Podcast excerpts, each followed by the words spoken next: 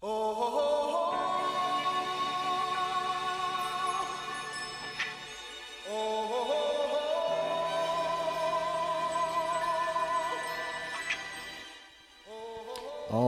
right. Welcome to Phone Booth Fighting, everybody. Before we get the show started properly, a quick programming note. It is entirely possible that you are hearing this and thinking, hey, what happened to Frank and Richard? Did they go away for like a month? No, actually, we did not. Uh, we are about to play for you episode 84. What happened about a month ago is that we attempted to relaunch phoneboothfighting.com. We're still going to relaunch phoneboothfighting.com with an awesome new dazzling website, but the problem was a few weeks back when we did that, we inadvertently broke our RSS feed. If you don't know what an RSS feed is, don't feel bad. Frank doesn't know what it is either, and I barely know what it is, but it's very important as it turns out in terms of getting the podcast to you guys. Some people were not affected at all, so you have not missed an episode, but some of you may have thought that we took a pause right about episode 77, and that was not the case. So it's entirely possible that now, uh, today, as I believe all of this has been fixed, that uh, you may be uh, all of a sudden supplied with a number of back episodes downloading to your listening device uh, or not maybe maybe you never missed a beat to begin with anyway hopefully this all serves as some sort of explanation as to what has happened and hopefully it has all been corrected as of uh, right now as i speak to you so just a couple of quick things about that if for some reason uh, you have had any problem getting these, you could do myself and Frank a huge favor and just let us know somehow that you're getting it now and everything is okay. Uh, if you can just let us know one if you had any interruptions and two if you're getting it uh, getting phone booth fighting sent to you okay now starting with this episode 84 and also how you listen to it do you listen on itunes Stitcher Radio, Google Play, SoundCloud. One thing that came to light as a result of dealing with all this the last few weeks is that we realized that there were any number of podcast platform listening platforms that we didn't even know we were on, which is awesome. That means you guys are uh, spreading the word and spreading the link. But um, we didn't know about that. So now we're going to have to go through and try to make sure each one of them have been corrected properly. So when you uh, when you let us know that everything is uh, okay, then uh, maybe also let us know how it is you're listening, what podcast app or service or whatever uh, you use to get us. You can send us an email, phoneboothfighting at gmail.com, or you can always message us on social media, our Phone Booth Fighting Facebook page. We see those messages. Twitter is at Phone Booth Fight. Uh, even Instagram, if you want, is uh, at Phone Booth Fighting. So we would really appreciate it just to let us know because it's uh, it's been a stressful uh, few weeks, being afraid that uh, we might have misplaced a few of you guys along the way, and we got to make sure that you are back safely in the fold. So we'd appreciate it if you could take a second and just let us know. Uh, so that being said, we've got a uh, a lengthy episode for you today, a good one, uh, a lot of fight talk. It's going to start out with Chael Sonnen, he's got a submission underground tournament that involves Jon Jones and Dan Henderson grappling this weekend. Did you know about this? Did you know that two of the biggest names in the history of mixed martial arts are grappling each other this weekend under the umbrella of Chael Sonnen's promotion? Yes, that is happening, and uh, uh, the American gangster himself will be along momentarily to talk to us about that. Also, the Black Beast Derrick Lewis has a headlining Fight Pass card uh, tonight as uh, we speak, and I had a few words with him via the phone. We're going to recap the Ultimate Fighter finale, uh, post fight press conference audio with me talking to uh, the guys involved in the main and the co main events. Uh, a lot of other stuff, even a even a, a, a Jon Jones diversionary uh, uh, d- detour of a conversation along the way between myself and Frank. We covered a lot of territory, so uh, we'll get it started. I will let you know that um, the first couple of uh, seconds of Chael and audio was uh, cut off. That was pilot error. Uh, I'll I'll take the hit on that one.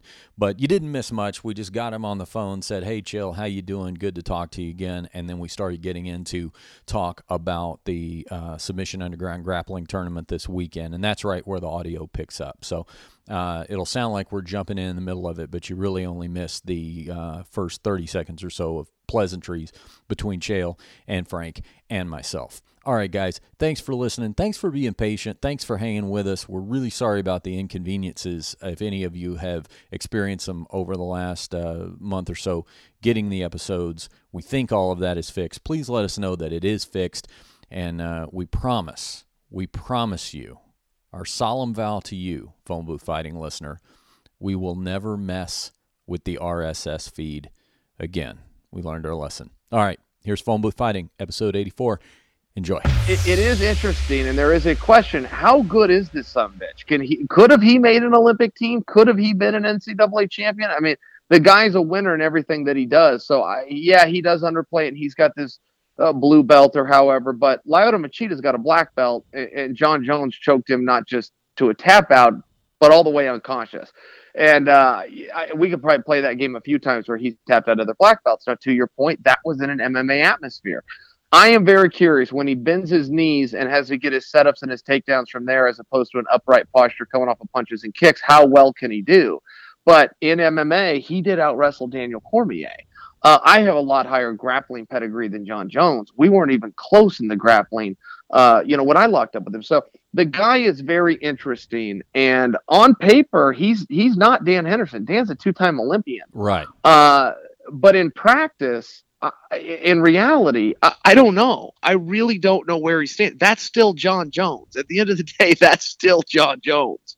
And Frank, to your point, when we were talking about this, you were saying that you you see Jon Jones is having the distinct advantage here. Absolutely, I, I trained with him before, and uh, Jon in the room was the best grappler as far as wrestling, moving around. Um, he is, uh, you know, his able to his ability to change levels and shoot doubles and the guy uh, over at Jackson smashed everybody. Everybody had a hard time with him grappling wise. Anytime we locked up with him, and even when he had um, Wednesdays was a wrestling day, people, I mean, literally everybody comes in with the uh, wrestling shoes, and as a joke, a lot of the guys would even put on singlets. But uh, you know, we didn't really even take shots from a standing position like you would in MMA. It was a pure wrestling, like a collegiate wrestling practice that uh, uh that they ran, and Jon, you know, excelled at it, you know, and and the, in fact, actually, even Ricky Lundell one time was sitting there watching him wrestling, and uh, he's friends with Cael Sanderson, and they had talked about it, and Cael had said that if he had gone to college, the guy was a shoe in for national champ, hmm. like without a doubt in his mind that that was the heavyweight national champ running around, and wow. most likely an Olympic finalist. Yeah. Well, let me wow. let me pose this question to both you guys then, and I'll start with you first, Chael. Uh, that being said, everything that Frank just said about Jon and, and both of you guys have, have had a chance to, well, Frank to train with him, you to compete against him, Chael. Uh, should we factor in, though, that because this isn't pure MMA, Jon is not going to be able to start with the kicks, with the strikes, with the, the the the range advantage and all that kind of thing. So that you know, does it does does any of what Frank just said, Chael, possibly become somewhat neutralized if, let's say, we go to those overtime rounds and uh, Dan Henderson starting on your back, or Dan Henderson is starting in uh, with the spider web position, going for that that armbar. Yeah, and see that's where the strategy comes in. And I would I would suspect that Jon Jones doesn't know the strategy of EBI. I would suspect Dan Henderson doesn't either. But to your point, the best grappler doesn't always win. I've seen some of these regulation matches where a guy just gets gets killed. He gets taken down. They blow past his guard. They sit in a full mount, but the clock expires, and then all of a sudden they get to go to those specific positions of overtime, and he can find a submission, or or he can hang on longer. And it, so that gets really interesting. But that is where it comes in. I want to see these guys just on the purity you know, it's not it's not always who gets their hand raised that that is the better grappler. Sometimes you'll you'll watch the loser and go, okay, if I could have one of their skills, I'd rather have that guy's, even though he came in second here tonight. Uh, but that could be part of it. You know, I'm real curious on the takedown. Will Dan Henderson get taken down and get smothered uh, by Jon Jones? I think that's very possible, but is Dan going to get to his positions, get to the body, be able to use some of that Greco-Roman to get Jon down? That's possible too. So I expect that these guys will go to overtime. I, I can't see either one of them finishing the other. But again, I'm going off their MMA careers. Dan Henderson is very hard to finish. He's been in there uh, with Big Nog a couple of times, for example, and was never never close, at least in the first contest, to being submitted. Avoided a number of submissions in the second contest before he finally succumbed. But it's just going to be interesting. And then Jon Jones, I've never even seen the son of a bitch in trouble. Right. I've never even seen him in trouble in a match. So it, it's I, I, just I think there's more to it than just who wins. I mean, I really do want to see who wins the positions. If Jon does get him down, can he blow past his guard? Can Henderson scramble and get back to his feet? Is one guy going to get a catch on the other guy? There's a lot of moving parts here before we just get to the resolution of, of who wins and loses. There's going to be a lot of action. They're going to re- get onto the fence and onto the cage and that's where it does get a little bit more like MMA. What do you think, What's going to happen from there? What do you think about that point, Frank? That you know maybe the fact that these EBI rules are applying that that somebody could start with somebody's back or start with uh, their opponent in a vulnerable position, especially if it goes to overtime, could that at all neutralize the the advantage you see Jon having? Um, I think they're both probably going to be equal there, given you know either guy I think has the, probably the you know good back attack and, and, and same probably spider guard you know and I doubt either one of them with the spider you know top position with the arm really going to be that much more savvy over the other guy. It's not really either one of their positions, and I doubt either one of them will even drill it that much to be yeah. honest with you. I mean, maybe they've drilled it for the last couple of weeks leading up to it, but obviously, you know, their years of experience, it's going to be, you know, that'll be dwarfed. Um, I really think that, uh, you know, Jon is able to, you know, Jon's 28 years old. He's able to change levels still and, and, and take shots. And, and even uh, at Dan's highest level, collegiately, you know, f- street, uh, you know, folk style and freestyle uh, is not what he got his Olympic pedigree in. I think that he's much better with his Greco-Roman and the clinch, and I think that uh, it's not going to be there at all that much. I think Jon will stand the outside and dart in and uh, you know and take him down and put him down, and and from there I actually uh, I'm not going to be surprised at all. In fact, actually, I, I'm leaning towards that belief that Jon gets a submission early on before it even goes into regulation. Wow. Now, Frank, Frank, Frank, sure. let me ask you this. Let me ask you this real quick. There, there appears to be, in my limited experience in comparison to yours, so I, I want you to weigh in on this. But there's a tipping point where size works against you in grappling, and I feel, from my experience, particularly when a guy has your back. If, if I'm going to give my back to a guy in practice, the bigger the guy, the better. Yeah, uh, the holes. smaller, yeah. What's up with that? The smaller guys, when they're on your back, they can hang on. It's hard to shake their hips. It's hard to lose them. And you know, time matters in the overtime under EBI rules. They start a clock. They count that time. That might be a position where the smaller guy, in this case Henderson, could have could have some success. No, no, I agree with you. I mean, that is true. Uh, the guys that are seems you know a shorter limb wrapped around a guy with longer limbs is harder to get them off. And so a lot of times when it comes to especially uh, escaping someone on your back, it is. It's easier. I have an easier time when uh, escaping guys that are big because the holes are bigger to get through. Where you get a guy that's small and he wraps you up, and you know, even if he seatbelts you, the whole, you know, the gap between his arms and his elbows are just that much less for you to try to get your elbow inside and try to get inside control and try to fight out of it. Yeah. Yeah. Well, I, I, I, think it's all relative because uh, as quickly as Frank says that a couple of weeks ago, I tried to put a body triangle on Frank, and at one point Frank just goes, "Okay, let's just pretend it's on." Because my long as my legs are, I couldn't quite get them around all the way Let's around. Let's just go with the hooks. Let's yeah. just go with the back hooks. Let's do it. Hey, I want to ask you from a promotional standpoint on this, Chael. You know, you, you got your name on this thing. They couldn't come up with a better uh, spokesman and, and hype man for the Submission Underground. But, uh, you know, you have had a, a, a very uh, tenuous relationship over the years with Jon Jones. So, did you? I, I, guess part of my question is where does that stand these days? And but also, were you involved in the actual conversation with him to get him to be a part of this? Yeah, I, w- I was also the matchmaker, so I lined up all the matches. And you know, as far as Jon Jones went, yeah, it did start out that way. We did the Ultimate Fighter together. Frank was there, and uh, you know, my biggest takeaway dealing with Jon on a personal level is he was a cool guy. I mean, Jon was nice to people. Uh, he treated people right. He's fun to be around. He's charismatic. I mean, Jon was cool. You know, every time he got in trouble, I was always one of his quickest defenders just to say that. I would go, look, you guys think he's a hoodlum, but the truth is he's a really nice guy. He just needs to quit driving his car. I mean, that, that was the biggest problem he had. Other than that, he was just kind of a pretty regular young guy uh, with some time to kill that, you know, made some decisions, got behind a wheel. So I, I th- things were pretty cool with Jon, but I'll tell you this on dealing with him. He's not a yes man. There's a lot of things we wanted him to do uh, promotion wise, interviews and some appearances, and it, he didn't say yes to them all. But when he did say yes, you could you could count on that was the end of it. And really, that's all you need when you're working with a guy. You, you, you know, it's nice when somebody always says yeah, Miesha Tate, yes, all the time, super super great. Jon threw some nose in there, but when he said yes, you could count on it like clockwork. And uh, you know, I called him. We wanted him to wrestle Vinny uh, Vinny Magalhaes. Yeah. And that was a pretty compelling line because that would be the first time in 10 years Jon Jones has entered a contest of any kind where he is not supposed to win. Hmm. Uh, Jon was cool about it. He's like, look, you know, Vinny's maybe, I'd be a little over my head there, but I'll do it. And then we changed and it was going to be Nick Diaz. And again, Jon's like, I'll do it. Uh, and then John had a suggestion. He said, look, if I'm gonna do this, what do you think about Dan Henderson? You know, we got this UFC 151. It's always kind of sat bad with me.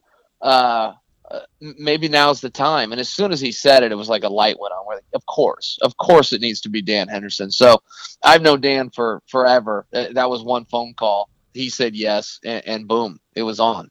Well, I, I think it's great that uh, Jon had the idea of erasing the blight of uh, his plan match with uh, Dan Henderson at UFC 91. I hate to be the bearer of bad news, Chael, but uh, just having a source tell me uh, this this coming in late that Greg Jackson has advised Jon Jones against taking this grappling match. So uh, I don't know. You may want to give him a call.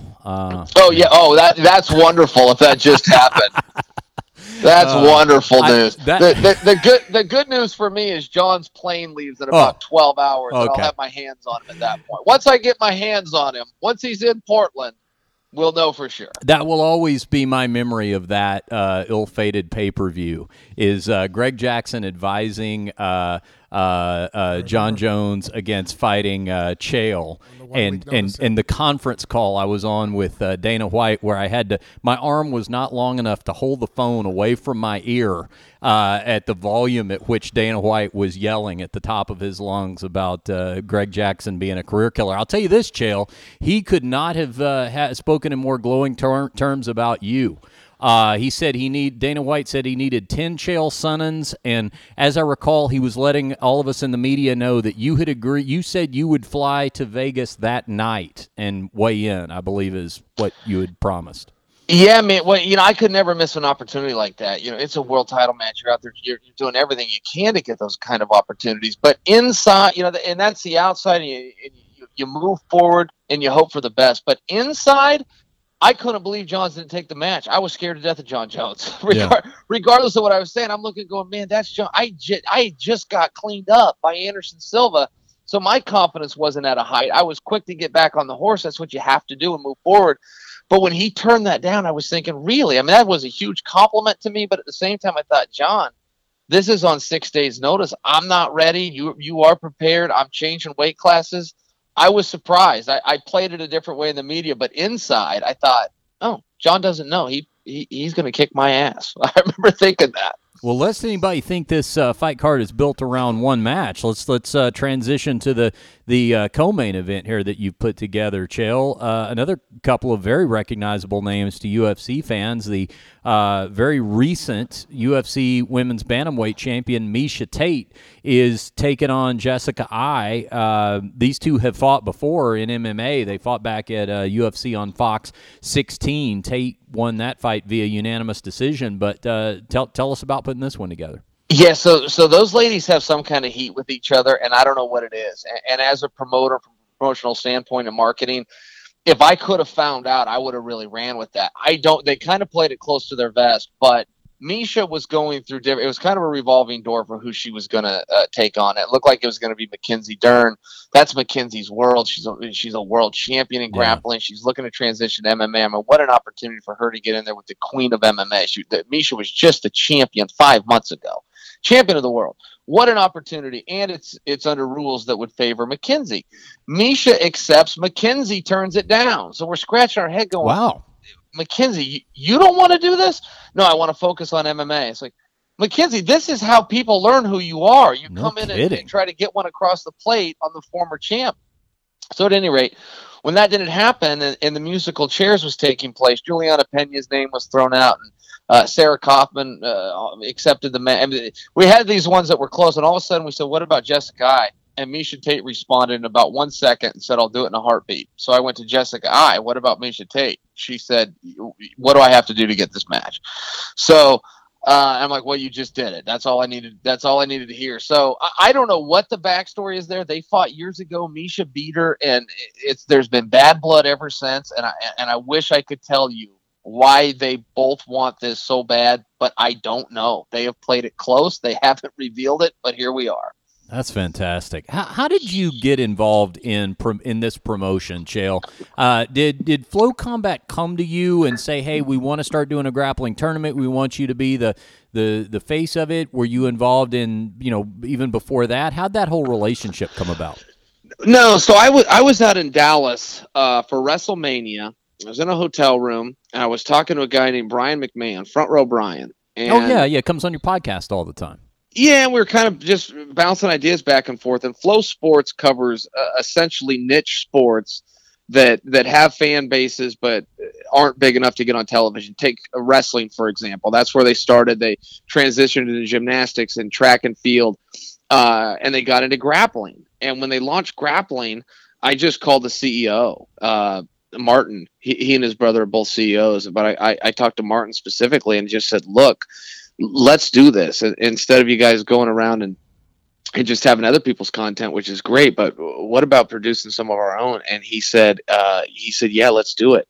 Um, and that was really it. It was a real quick conversation. It was real easy, and he just he just passed the reins over and said, "Look, use our office, use our resources, run with this thing." And uh, you know, at the end of the day, if the profits exceed the expenditures, we keep moving forward. But it is an experiment. I mean, we don't know. We don't know what to expect. In, in MMA, this would do blockbuster numbers. In grappling, it is a little bit different. And is it going to be great? Is there a passion out there where fans want to see it? Man, I'm going to have to let you know on Monday morning. I don't know what to expect on Sunday. I know as soon as this card was announced, the venue sold out Yeah. uh, 72, 72 hours later. So if one simple market of Portland, Oregon, uh, wants to pay good money and, and give up time on a Sunday afternoon to watch this, I have to assume that the rest of the markets uh, throughout America do do as well. But uh, we're gonna have to find out on Monday, man. It's an experiment. Grappling is a new thing in, in terms of having it online subscription model and, and bringing in big names. It's it's new. See, Chael, I did not know that the the answer to that question uh, that you had gone to Flow Combat about that. That's why you. I think that's why you make a really good podcaster. Is is you hustle and you get the idea of being proactive and the the the do it yourself nature of a lot of this this untamed digital frontier, and that to me is just. Uh, uh, is, is further evidence of that. That you realize that uh, you know in this in this modern era, you can't just rest on yesterday's success. I mean, uh, those ideas are always uh, the wheels are always turning, and it sounds like you knew exactly what you had to do when you came up with the hot idea, which is to push it yourself. Yeah, and, you know, I appreciate that compliment, and uh, you know, I, I really did go to the right guys. These are the perfect partners in this digital space, man. It's the wild west right now. Yep. You know, it's anything goes, and people can enter it. And you know, anytime you're in a business where there's no barriers uh, of entry, that can be a little bit tough because now you've got competition coming from all sides. But the, the other side of it is, you know, even in the in the dot com boom, uh, yeah, that bubble burst, but the people that stuck around, the Amazons and the eBays, and you know, you could go from there Yeah. The, the, cream did rise to the top and, and flow sports is fantastic. So you know we don't we don't deserve a lot. We didn't exactly go out and invent uh, the new iphone here. This is an eight minute grappling match on a sunday afternoon. It's not necessarily a noble idea but it will be presented uh, in as most professional and fantastic and high budget of a way as can be done.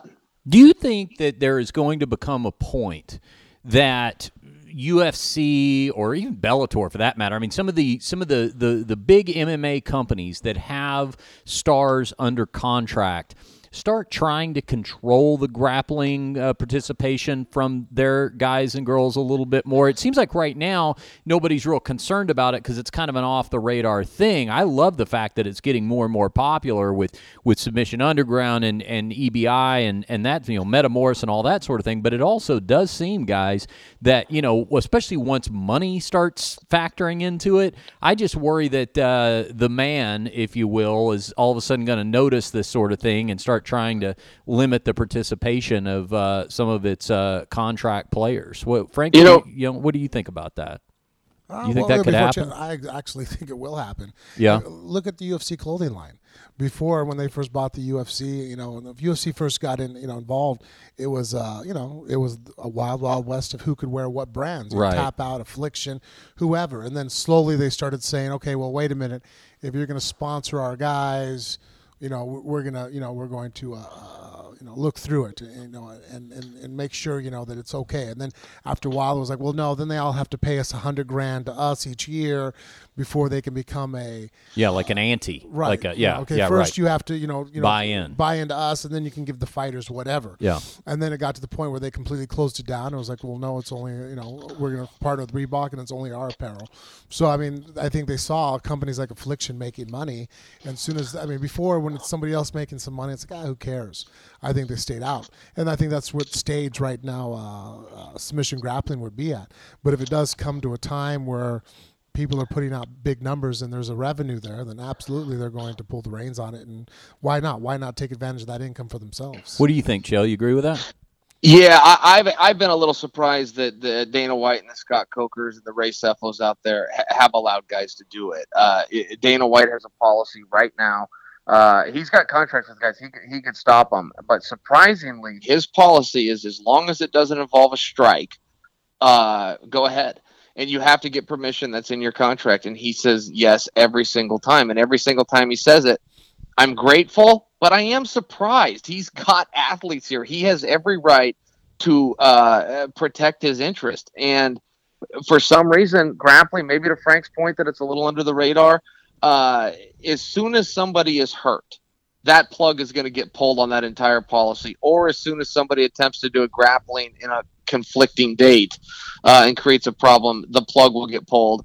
But until then, he seems to be all for it. So look, let's move forward. I'll tell I only have one resentment in MMA. I love my MMA career. I had so much fun. There's one part about MMA I don't like, and that's that we get three fights a year. I came from a wrestling background where we would have five and six matches every single week. And it was just really tough for me to, to only get to show off or go out and perform or however you want to say it three times a year. So grappling does lend to okay, look, if you can grab a couple of grappling matches as well, you can stay a little bit more busy.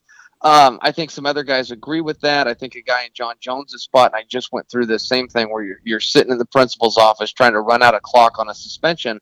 You can't get a license. So the only thing you can turn to if you want to stay active and busy and motivated and you know travel and weigh in and warm up in the back and walk out and slap hands and compete with somebody else uh, is grappling. So it, it is a really great option. But guys, to be candid, I've been blown away that Dana sides off on it. I'm grateful he does, and I won't be. But I won't be mad at him the day he says the policies change. Man, I get it. He's got an interest in athletes, and he's got a contract that says they can't do it without his blessing. He just keeps giving it. Well, Chael, you just said uh, Dana White's policy toward grappling is as long as it doesn't involve a strike, go ahead. I think that's also his current policy toward the Fighters Association.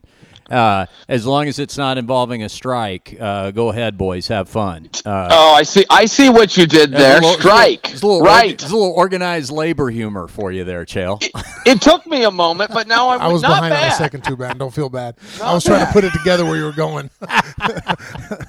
All right. Hey, before we let you go, Chael, of course, we got to uh, talk about the other big thing on your horizon uh, and get an update on how things are going for that. And that's your return uh, to the cage, Saturday, January 21st, uh, live from the Forum in Inglewood, California. You're taking on UFC Hall of Famer Tito Ortiz. That is January 21st. Uh, Frank and I are planning a road trip to LA to be covering it there uh, cage side. And uh, uh, by the way, you think we could get Frank approved for a press credential? I think Frank could get a fight that night if he wanted. That's Frank Mir. Yes. Okay. Yes, Frank could do anything he wants.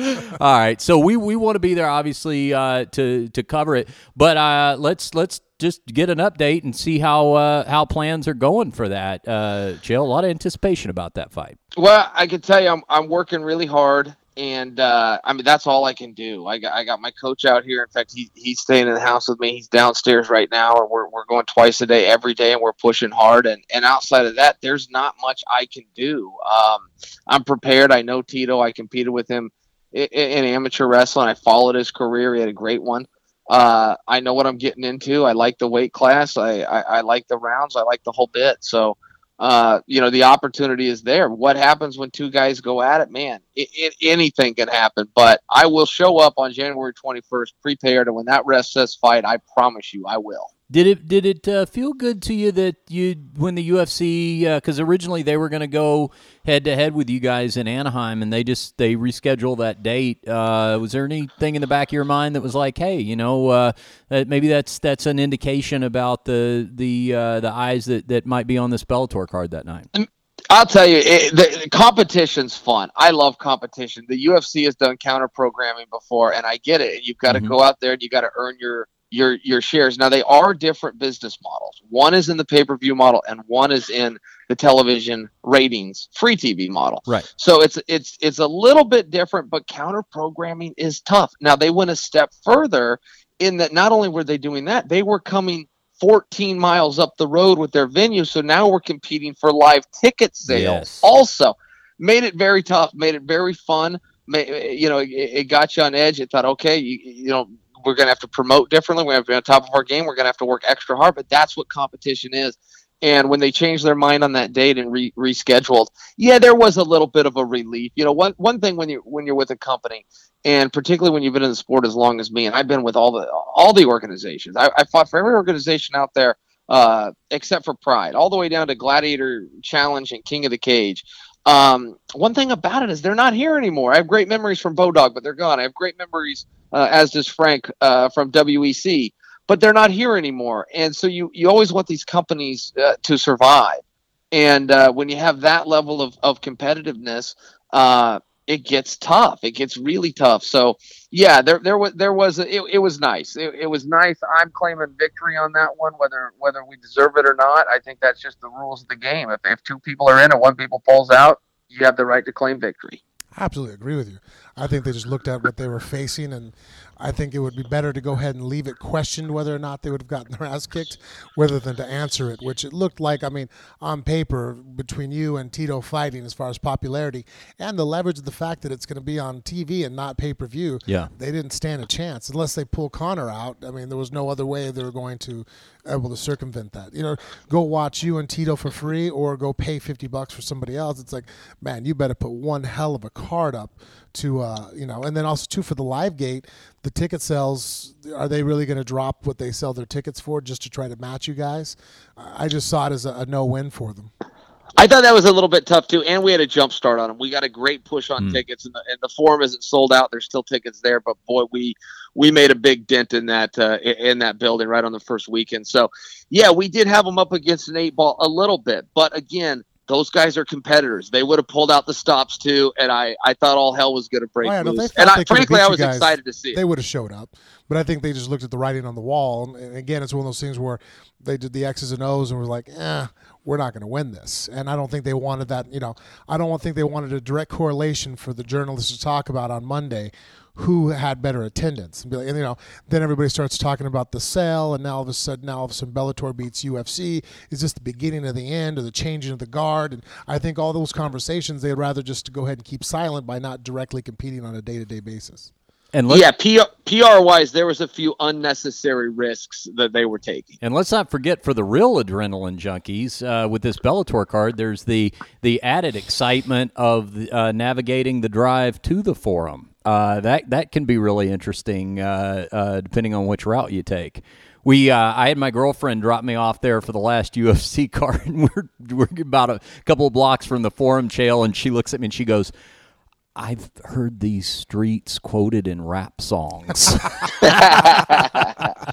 That's true. All right, a cannot miss uh, podcast for me is "You're Welcome" with Chael Sonnen. That thing is going gangbusters, and uh, if you're not there, there's two podcasts you need to not miss every week, and it's uh, "You're Welcome" with Chael Sonnen, and of course our phone booth fighting podcast. Uh, real quick, I got to ask you, Chael, are you and your producer doing okay? Because every time I'm tuning into "You're Welcome" these days, it seems like there's a little bit of heat going on, a little bit of tension. He- he drives he drives me insane. And, and you know one day he, he he comes in for about two months and he listens. And then one day he ta- he sits in the chair at the table. And one day he learns how to put the headset on. And then one day he, he learns how to turn the microphone on. And then one day he starts talking. And I think he got about two sentences in and that was a good. Couple weeks went by he got another couple sentences in. And now all of a sudden he's he's a fixture in the show. He's absolutely terrible at it. And I like him. This isn't even meant to be an insult.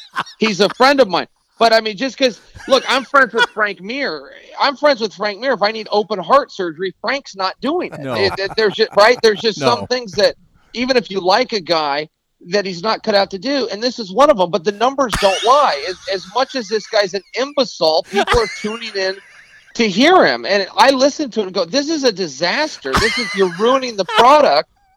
But I mean, the son of a bitch gets ratings, so I don't know what to do. I'm stuck, and I'm not kidding. I literally don't. I've asked people that have been in the space longer than me. I go, "What do I do with this knucklehead?" And they said, "Look, you got to keep, you know, keep the buffoon on, keep the buffoon on until it runs its course." So I'm stuck with him. I mean, he comes to, he stinks. Some days he doesn't even shower.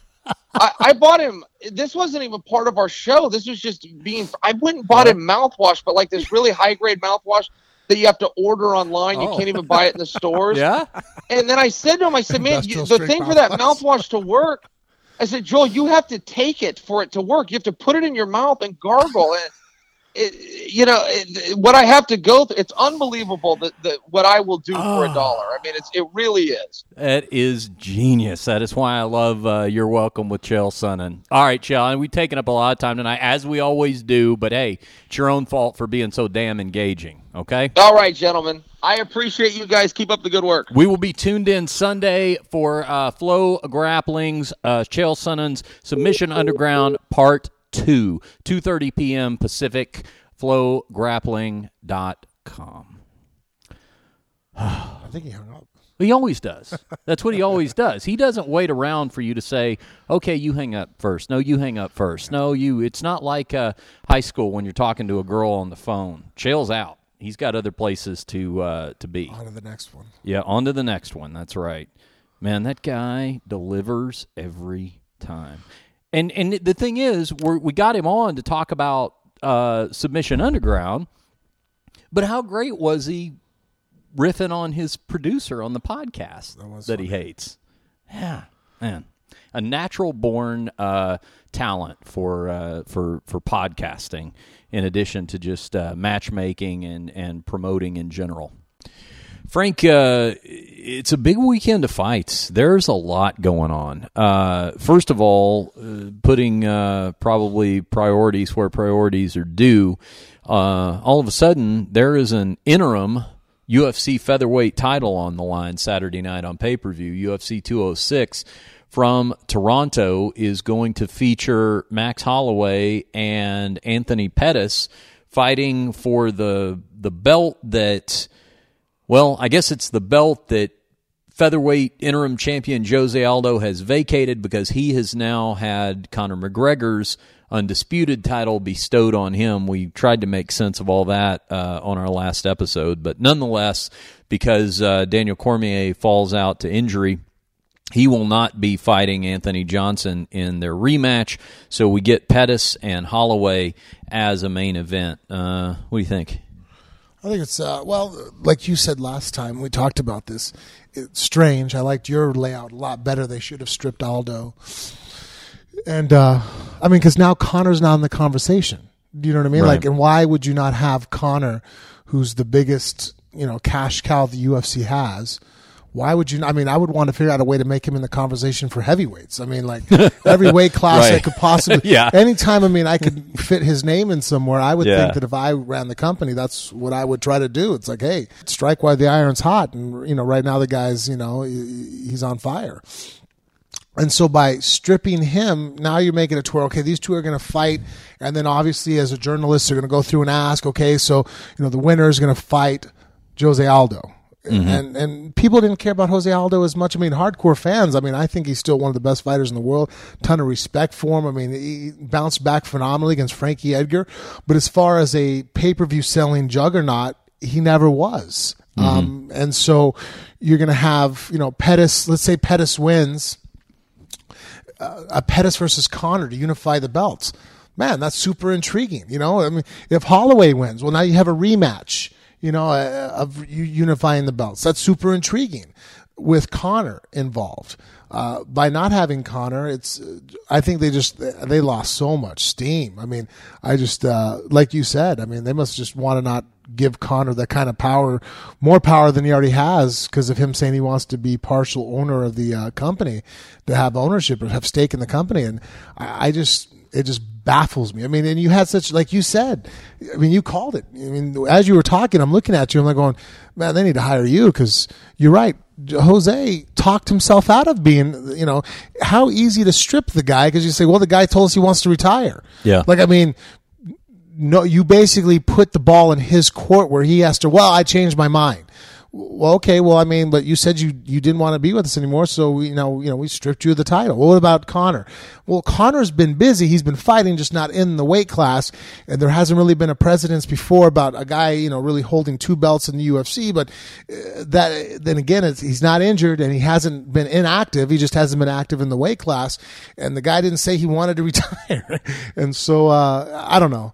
Uh, as far as the fight goes, um, I keep thinking about it because Pettis has always been a real intriguing fighter to me. And I think in the past we always talked about possibly the wrestling aspect is what uh, caused him to lose fights. And then you know, and then you know he loses uh, you know three in a row at 155, and it wasn't to wrestlers. And now I'm starting to think, I think Pettis is just a quick twitch fiber athlete. I mean, not that I think, I, I know he is. He's very explosive. His submissions are explosive. His striking's explosive. He's quick. I just don't think that he does well under a high pace match.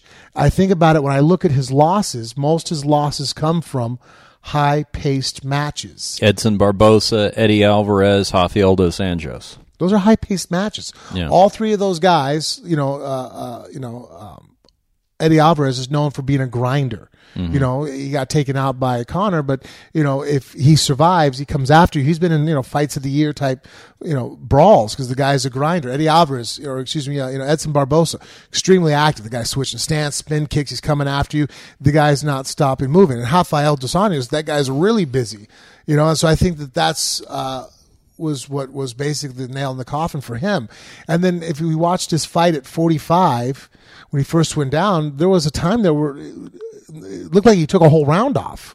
If I remember correctly, uh, you know, he came out strong, looking good. In the second round, it almost looked like uh, who was he fighting again? Um, Charles Oliveira. uh, Charles Oliveira was making a comeback. Right. Right. And, and I don't know now looking back, and I was like, okay, was he making a comeback? Because, I mean, obviously Charles Oliveira is good, but it was more or less because Pettis wasn't able to keep the pressure on him. It was almost like he exploded, had a great first round, and then all of a sudden now he's taking a break and letting him come back. And so at first, when this fight was first mentioned, I'm like, oh, you know, Max Holloway's has hands full. You know, Pettis looks, you know, I'm like, I don't know. Holloway is a very scrappy, active, busy fighter.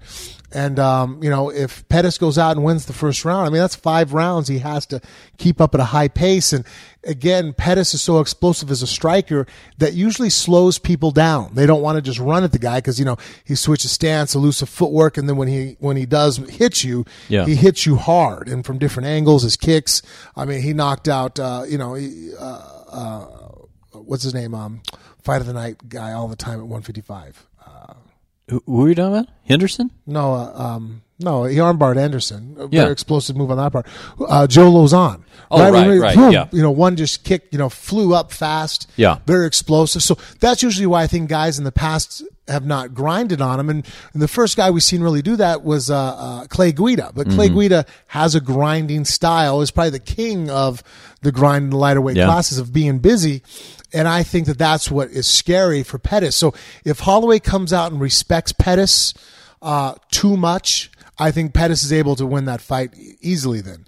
But I think that if he comes out there and puts Pettis in a war, uh, if I'm watching the fight and I'm, I'm a, wearing a Pettis t-shirt, and if I see them in a brawl and he doesn't put Max away, then I think that uh, you know going into rounds three and four, I think Pettis is in trouble. I, I think that that's the thing he has a problem with. I think that he just doesn't have it's not that he doesn't have a gas tank obviously the guy trains hard but i mean some guys are milers some guys are marathon runners some guys are 100 meter sprinters you know there's different genetic Yeah. makes up everybody has and i don't care how much you train um, some people are just not built to run a four and a half minute mile some people will never run a sub 11 second 100 meters it just sometimes it's just you know what you're born with. And that's a great thing about martial arts and fighting is you you know okay well my reach is you know you know john jones's reach he can capitalize that and and and utilize it you know? Some guys you know you you try to you know accentuate your strengths and hide your weaknesses. And uh, but you know sometimes again the cards you're dealt with styles make fights is an expression people use. And i think very rightfully so if if you're able to put you know pettis in a brawl and I think that, that that's the best. That's the key to victory, and that's not easy being said. I mean, it's not just plain. You know, it's not. We're not binary ones and zeros and just okay. This is easy. Obviously, the guy hits hard, and he's a real legitimate black belt in jiu-jitsu especially when it comes to MMA style jiu-jitsu I mean the guy arm bars uh, you know Benson Henderson he choked out uh, um, uh, the guy the kid over uh, California uh, man why am I so bad with names and memory I've been hitting the head way too much You're talking about uh, Pettis, yeah, who did he uh, guillotine choke? He was on the show against him. California. Yeah, he's Jake Shields' teammate. Diaz's Oh. Gilbert Melendez. Thank you. Okay. Gilbert Okay. Melendez. Yes. Yes. Yes. You said the What's your show- excuse? You said okay. Yeah. Yeah. Really. What's my excuse? Okay. Yeah. When they coach against each other on the show. Okay. It is like these clues. You. This is like twenty thousand dollar pyramid. He's from California. Uh. uh Yeah, like I uh, said, g- g- that's like looking for uh, the, the dancer, the blonde with the big. Yeah. yeah.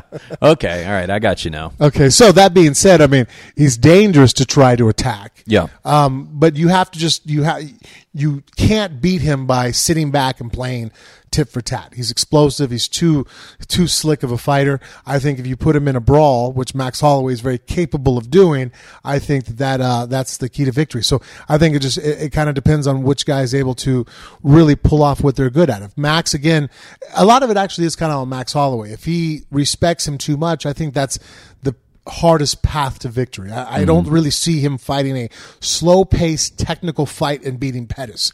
I see him putting him in a war, which that kind of is on him to choose. If he chooses the war, not that he still doesn't get knocked out possibly because Pettis is still, you know, very explosive striker and, or even possibly finish, finished because I mean, he's finished high level guys in the past, but I, I see more of a key to victory that way.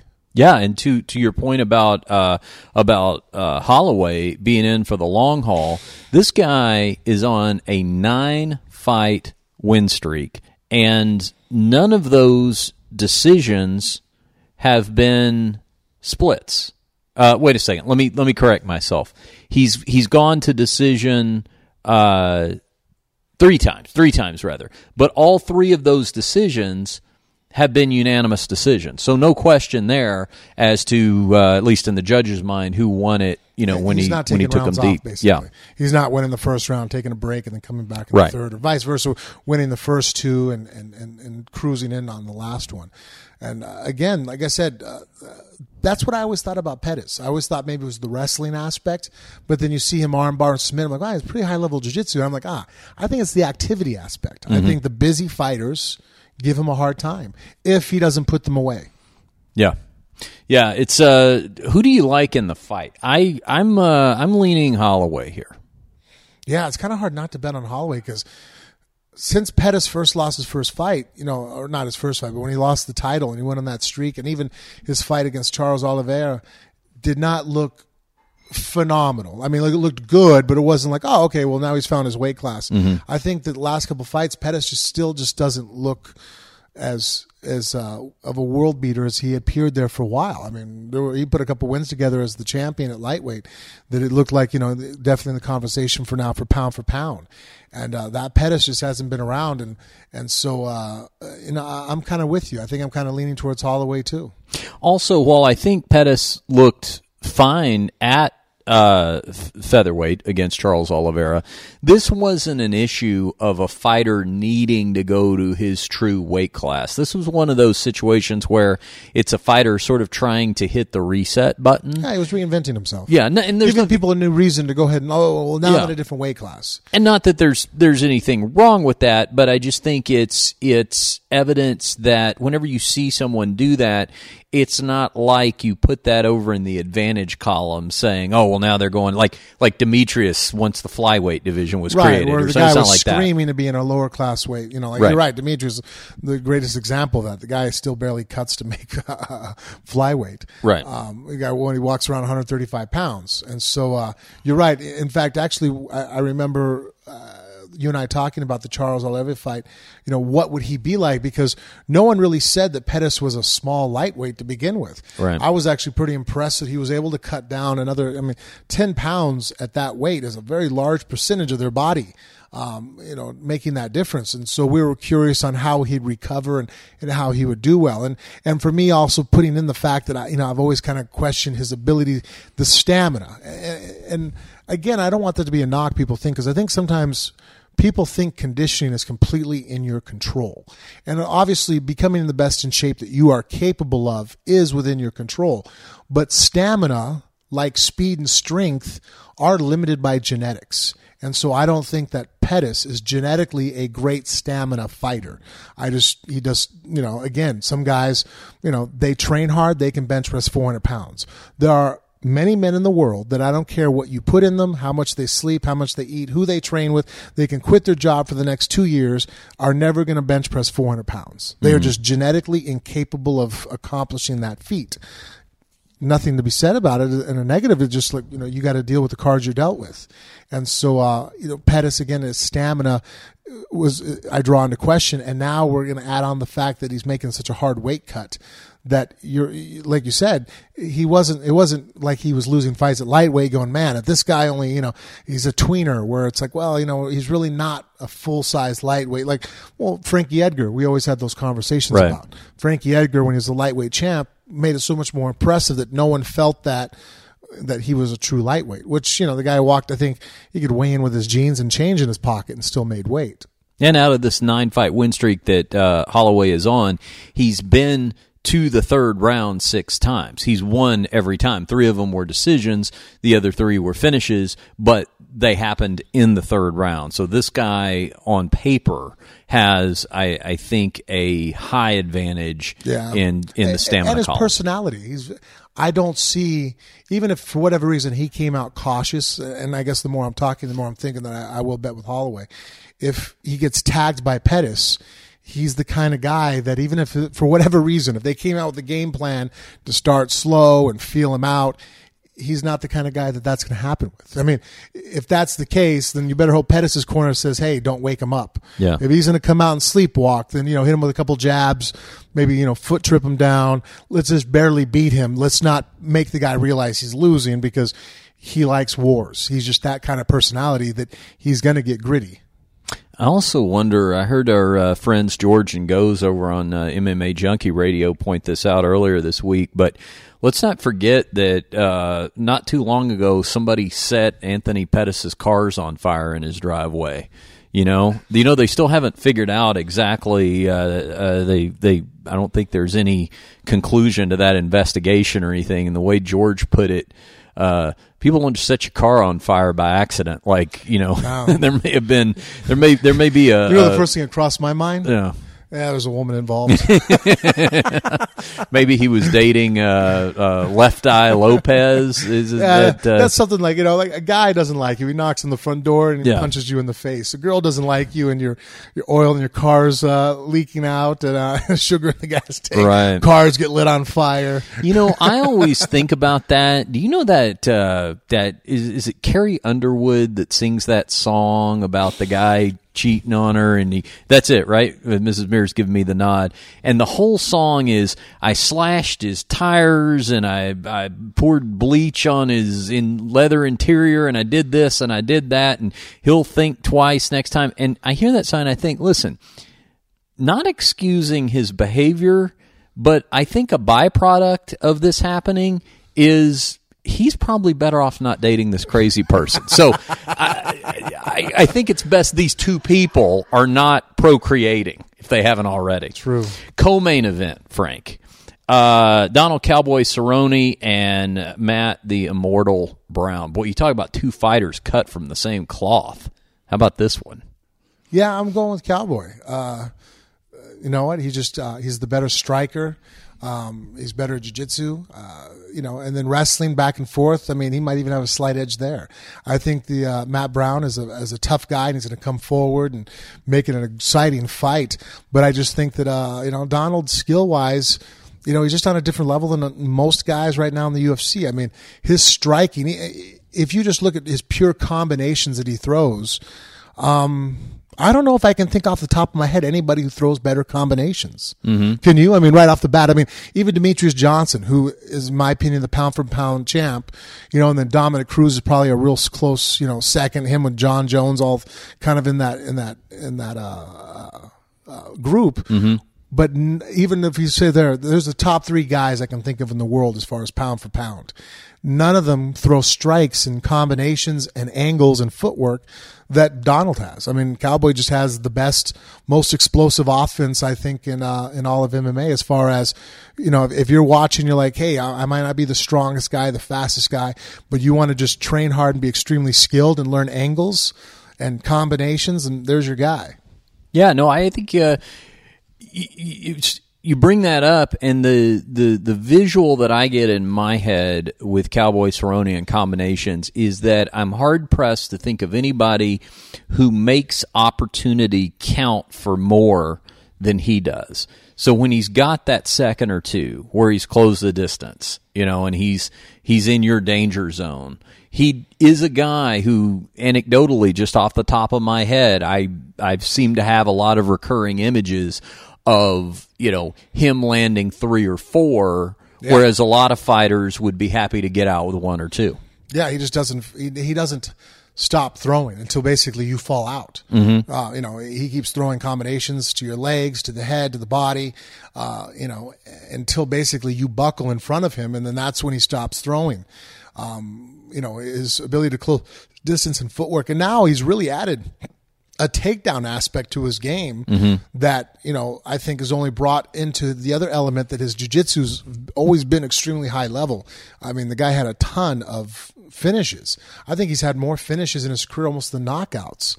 Uh, as far as maybe not UFC career, but as far as overall MMA career, um, his triangle from the bottom is pretty menacing. Uh, yeah.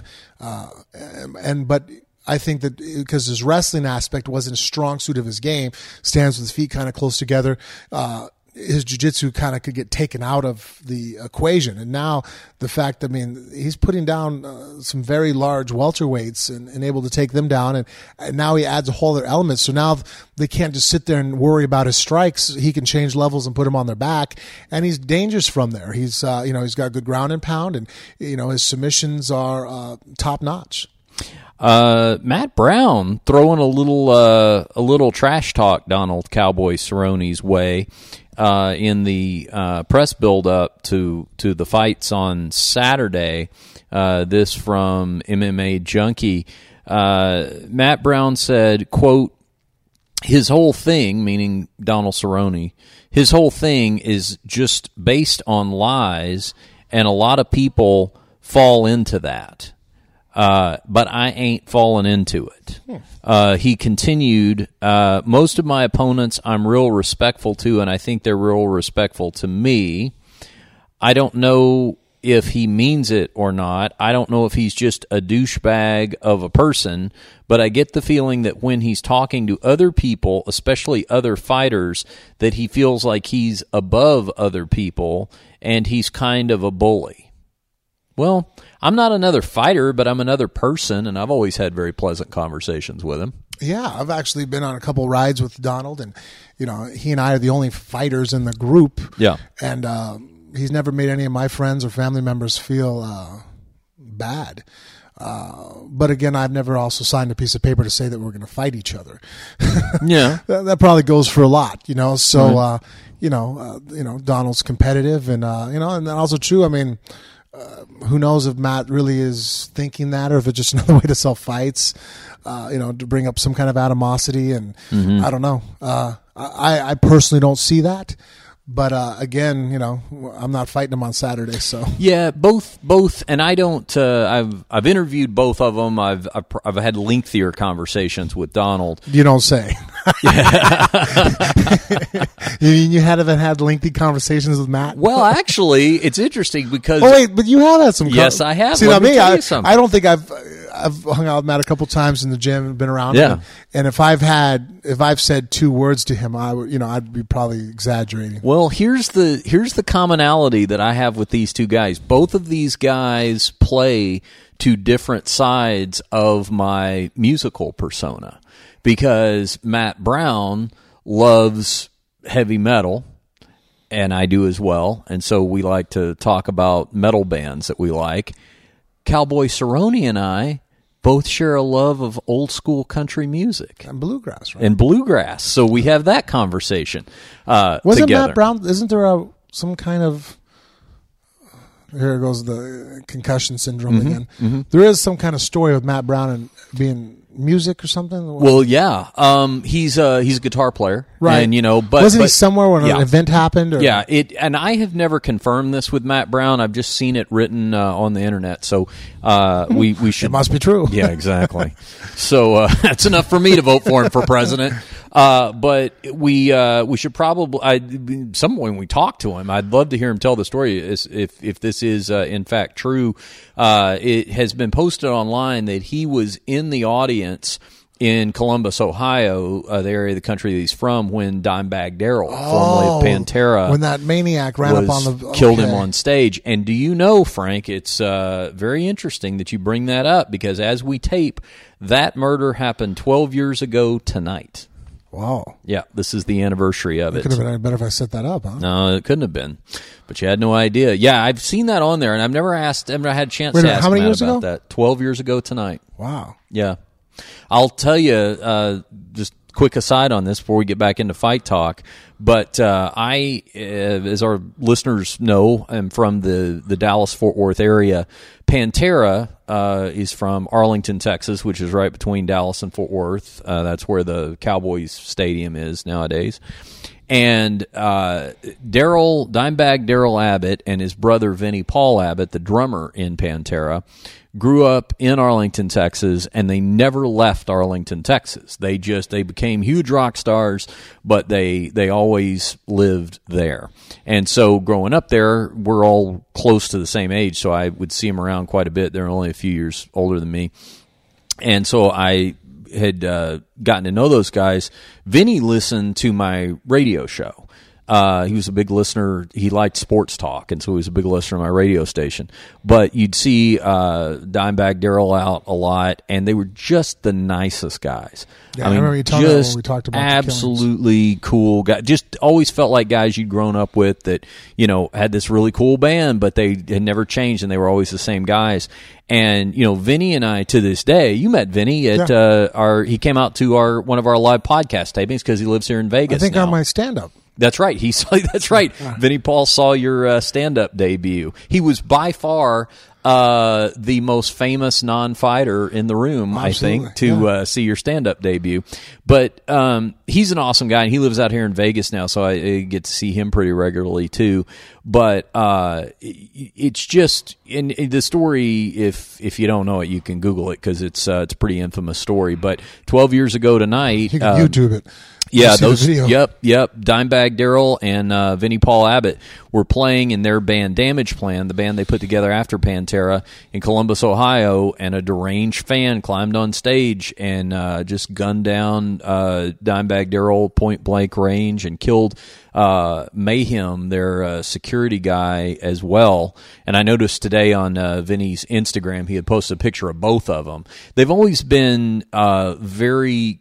Um, insistent on the whole, you know, camp, the survivors, of making sure that they always put Mayhem's picture right with uh, So it doesn't Dimebag Darrell. Yeah, exactly. Because it's one of those things when somebody that's super famous, you know, is one of two people killed. But there were still somebody's children, so Well, and also that guy uh, basically took the bullet that he was trying to wrestle the gun away from the guy who had it. That's how he got killed. because wasn't he going for Vinnie after that? Yeah. he shot Dimebag, Right, right. turned and faced Vinnie, who was at Yeah. the drums, and he was going to run him over. Right, and and he would more people would have been killed if it hadn't been for this guy's sacrifice. So And then who was the other uh, band member that basically also kind of jumped in on him? He had him by the neck, right? he got a hold of one of their guitar techs. Yeah, that that and the, the cop shows up, comes in the back door and kills the shooter while he's got the the guitar tech in a basically like a naked choke with a chokehold. gun Yeah, to his head, yeah. yeah, and so just a, just a horrific thing, and and and it could it could not have happened to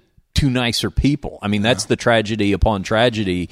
Is uh, what great guys they were. And fortunately for Vinnie, you know, n- b- knowing him as I do today, uh, it has you know, al- although obviously it irreversibly affects you, it hasn't ruined him. You know, he's come back. He's got a great band now. Hell yeah, and he's back out I there mean, playing. He and- did have a hard time, right? Didn't you say it was about a year or Oh two yeah, before yeah. he don't even went outdoors? Yeah, because as you can imagine, think about like if you've only done one thing your whole life, as they did, play music.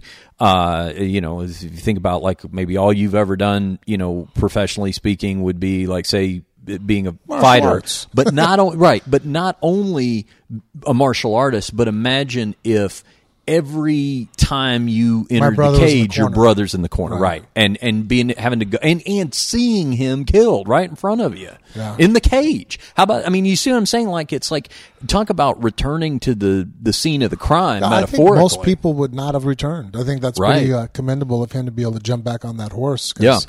Uh, I wouldn't have faulted him. I don't think many Yeah. people would have been like, "Look, guys, music's kind of dead for me." I think you know, like it's something that me and my brother did. You know, as kids growing up, and we did it our whole life, our whole adult life. We spent together, and you know, Yeah. and you know, while we were playing together, my brothers got shot down before my eyes. Uh, music's no longer for me. You know, Yeah. I, I wouldn't have ever. Uh, you know, uh, abolished him for that. You know, Yeah, Vinnie will tell you that that you know what ultimately got him out of that was that um, he knew that you know his that that that Darrell would want him to play. You know, people always say that kind of stuff, but he he really knew it. You know, he really knew that, especially when the right opportunity came along. Uh, the guys, he was the last one into Hellyeah, this band that he's got together now, and basically the whole rest of the band had formed. They came to him to talk to him about playing, and as difficult as it was for him to think about doing it again, he said, uh, you know, that at that point he he really sort of felt Darrell's presence, and he would be like, "What do you mean you're not going to play anymore? You know, uh, you got to get back out there." Yeah, that, that kind of makes my face sting a little bit. yeah, yeah. We will. You know what? We'll get Vinnie on the on phone booth fighting uh, one time. We'll get him to co-host an episode with us. He's a great guy, and uh, not just for you know rock talk, but he's a big. He's very excited about the hockey team coming to town. Well, you know what? I admire people that can be thrust with fame and money and not become assholes. Yeah, Because I mean, really, I mean, I agree. You know, there's some people out there. Oh, he's a good guy, and I'm like, well, the guy's grinded his whole life. He, you know, of course he's a good guy. But sometimes I think it's like, well, give that person some fame, give Yeah. them some money, and we're really going to see what they're made out of. It's almost kind of like you know, like you know, uh, let, let's make you a god and see what kind of a person you are. And obviously, I mean, not god like you know at all levels of fame and, and fortune, but you really get to. I, I mean, hell, our whole media is basically. I think sixty percent of all the news is founded upon people that are rich and famous and who act like complete douchebags, Yeah. and we tune on to watch their downfall. Yep. And uh, you know, so anybody who, I mean, come on, I mean, party like a rock star comes from somewhere. So for the guy Vinnie, when I shook his hand and met him, we looked, you know, and, and got to speak to him for a few minutes. For him to be a cool guy, and for you, obviously, hung out with him much more to validate that. You know, that says something. It's like, all right, the guy has money, you know, women, fame. You know, he could be an asshole, and you're surprised how often. I mean, I see guys now, you know, in the gym, and you know, I knew the guy before he became famous, and then they become famous, and you kind of see a little bit of a shift in personalities. Sure. Where you're like, oh man, I really didn't know you were kind of a little bit of a douche there, buddy. Uh, wow, you know, you were humble because you had nothing, and now that you have something, that humility's out the window. Yeah, no, you're you're absolutely right, and that's why uh, you know. Uh, uh, I'm going to be a uh, an atheist fish out of water here, quoting biblical verse. But I will tell you that one of the concepts, one of the biblical concepts that I have always liked, is the idea of uh, it being more difficult for the camel to, or for the yes. easier for the camel to get through the eye of the needle than the rich man to get into heaven. Like I, I like the concept of that because what that means to me is that um, it is you know money money tests your character in that way. And uh, it, the the wealthy people and the famous people that I have met who are not abhorrent, uh, I look at them and I usually think two things. Number one, oh, this is this is a nice life they got for themselves. And usually the second thing I think is, hmm, I'll bet they could have had even more wealth and even a bigger house and even more material things if they were really uh, unethical people. Yeah. You know, and usually because their character was tested somewhere along the way, and they they maintain that that you know level of common decency, they struck the right balance. I think the best analogy to break it down to is when I see somebody in America in the U.S. Mm-hmm. who's trim and in shape, mm-hmm. right? That's respectable because you can't turn the television on you can't walk down the street, you know, without seeing a food for an ad or walking past a fast food place. Uh, mm-hmm. Uh, food is readily available to us. And even to the poorest of us, you're going to have food. I mean, even homeless people have access to shelters and food stores where they can just go in and eat whatever they want, you know. Uh, mm-hmm. And so being thin when you have that exposure to food is the equivalent of saying, hey, you're a nice guy while you're rich and famous, compared to somebody in Darfur, Africa, who at that point, like, oh, look, he's really trim. I'm like, well, no shit, Sherlock. Yeah. he hasn't eaten for like two weeks. Yeah. like, yeah. yeah. no, that's, that's like a poor man being humble. It's like, well, right. yeah. I mean, it's kind of hard to be humble or you know be arrogant and be yeah.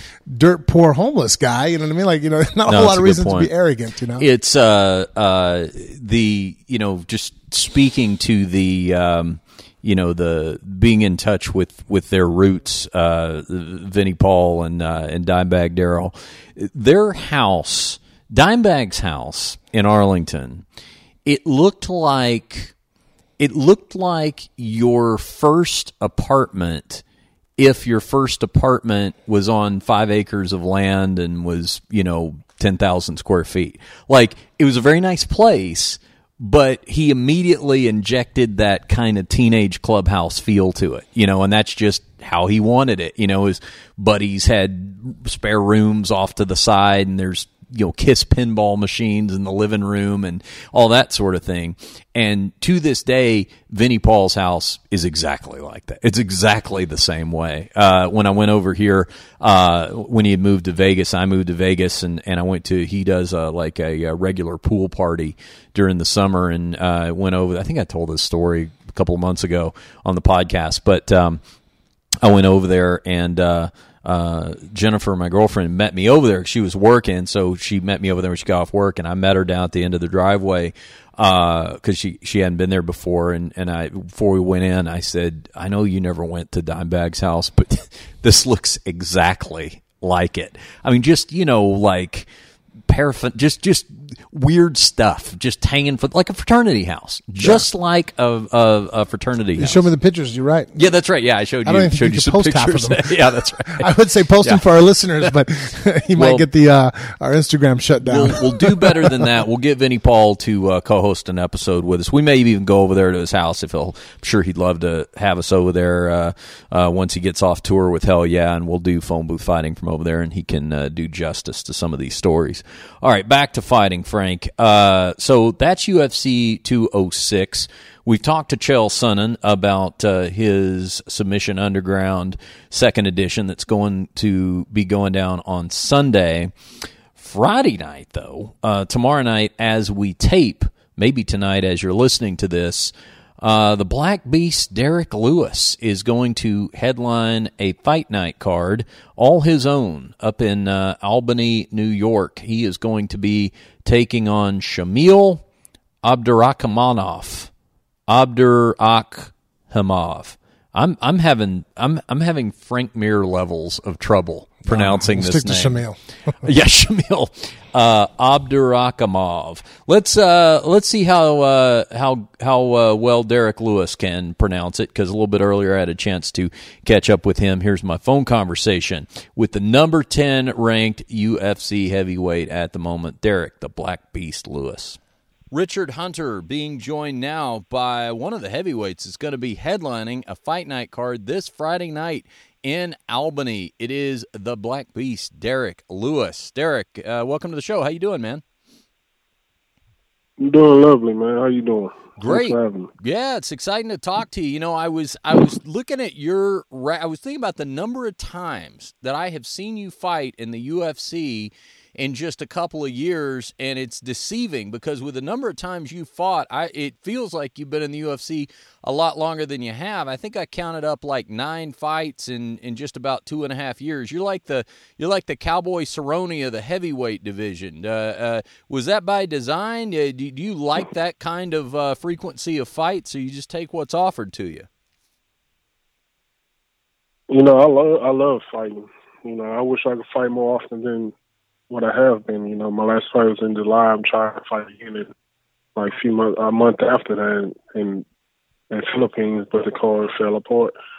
And so I, I love the fight. So hopefully they can give me every other month. Uh, they can beat that guy, yeah, like Donna Cerrone, call me anytime, and I'll be ready to fight. Well, one thing that obviously helps you is you like to finish these fights quickly. Uh, every fight you've had in the UFC has ended by knockout, except your uh, your last one with Roy Nelson. Now you're sitting ranked number ten among the UFC heavyweights. Your opponent, uh, uh, Shamil Abdurakhimov, uh, is ranked number fifteen. Let's start there, Derrick. He's only he's been knocked out once. What do you think is going to be tougher for you, knocking him out, uh, being the second person to knock him out, or pronouncing his name like I just had a problem with? What do you think's tougher? Of course, his name. You know, I don't. I still don't. You say Akaraka Hema or something like that. Close enough. I Close. think he have a hard time saying it last night. he very well might. Uh, do do you think? I mean, when you see a guy's record like that, uh, you know, where he's had twenty fights, uh, uh just just like yourself, and and uh, only being uh, being KO'd once, you think that makes him tougher to knock out, or you think it's just the fact he hadn't run into you yet? Of course, he haven't run into me, and plus, you know, he's fighting out there in Russia where the um, MMA scene is not really advanced like it is here in the states, and so he's fighting like lower class opponents. You know, they're really not high class, high level opponents like it is here. So um, I'm really not looking past him or anything like that, but I believe I'll be his toughest opponent, and and I'm looking at him like he's going to be one of my tough opponents too. That's why I always look at all my opponents like they're just going to be like the hardest fight at that time in my career. Yeah, and you know, speaking uh, of of your path in the UFC, Derrick, of course, legacy heavyweight champion, uh, and then uh, coming to the UFC. You know, one of the things that I always associate with you uh, since the right before the Reebok deal came into the UFC is you always had one of my favorite sponsors back before Reebok kicked in, which was Mike's Seafood across the butt of your uh, trunks. Oh yeah. And I always thought to myself, I thought this is what I'm gonna miss about uh, the the Reebok era coming in. This is what's a bummer is the Mike Seafoods of the world. Now I don't know any. I am from Texas too, but I'm from Dallas. I don't know anything about Mike Seafood, but here's what I imagine, Derrick, and you tell me if I'm wrong or not.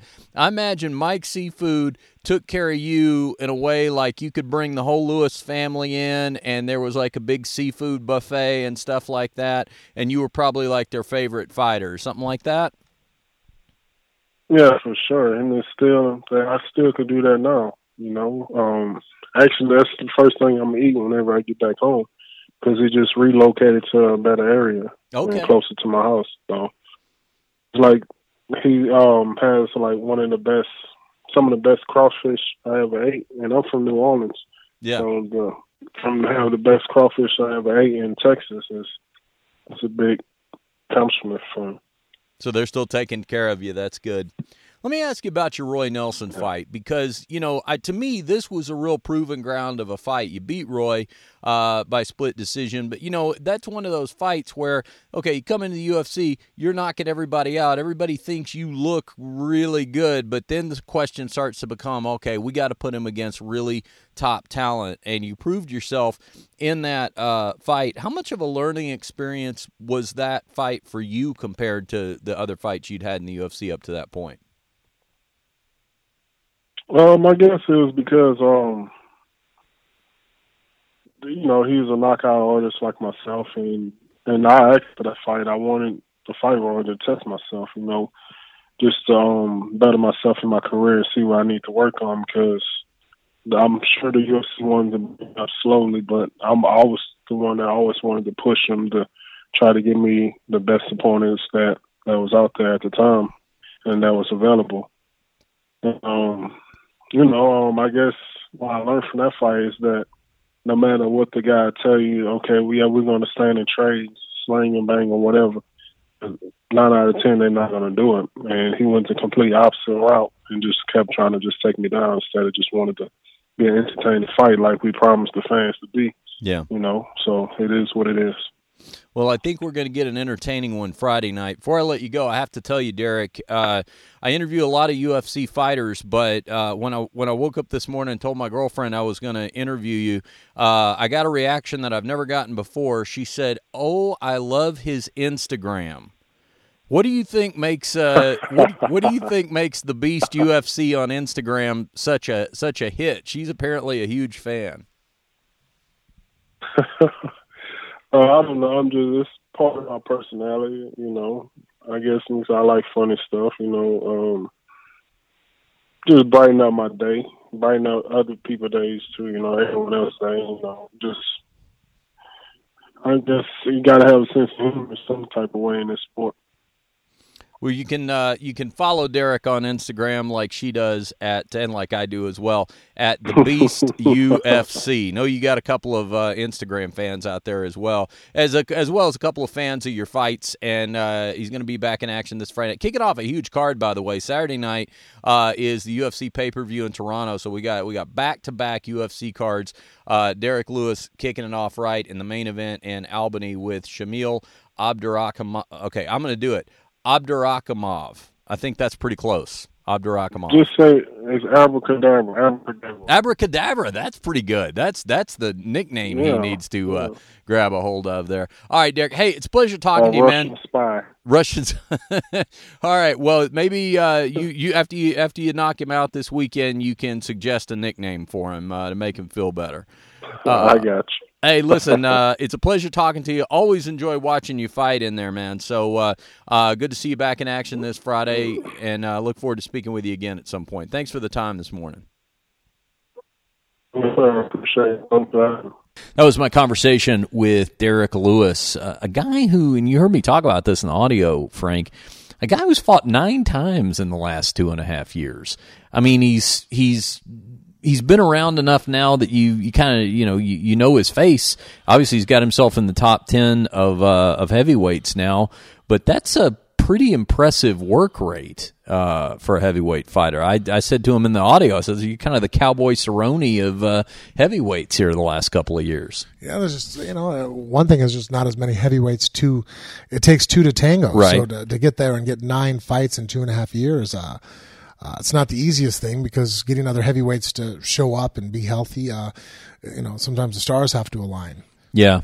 This fight card is, you know, it's a it's a Fight Pass card, so you're going to be able to stream it exclusively on Fight Pass Friday night from Albany, and you know, it's it's a lighter card, uh, admittedly, in terms of uh, what they've got on the marquee. Um, Well, I mean, when's the last time even a fight pass has been headlined? And you know, Derrick Lewis is somewhat known, I think, now uh, Mm-hmm. since his fight with Roy.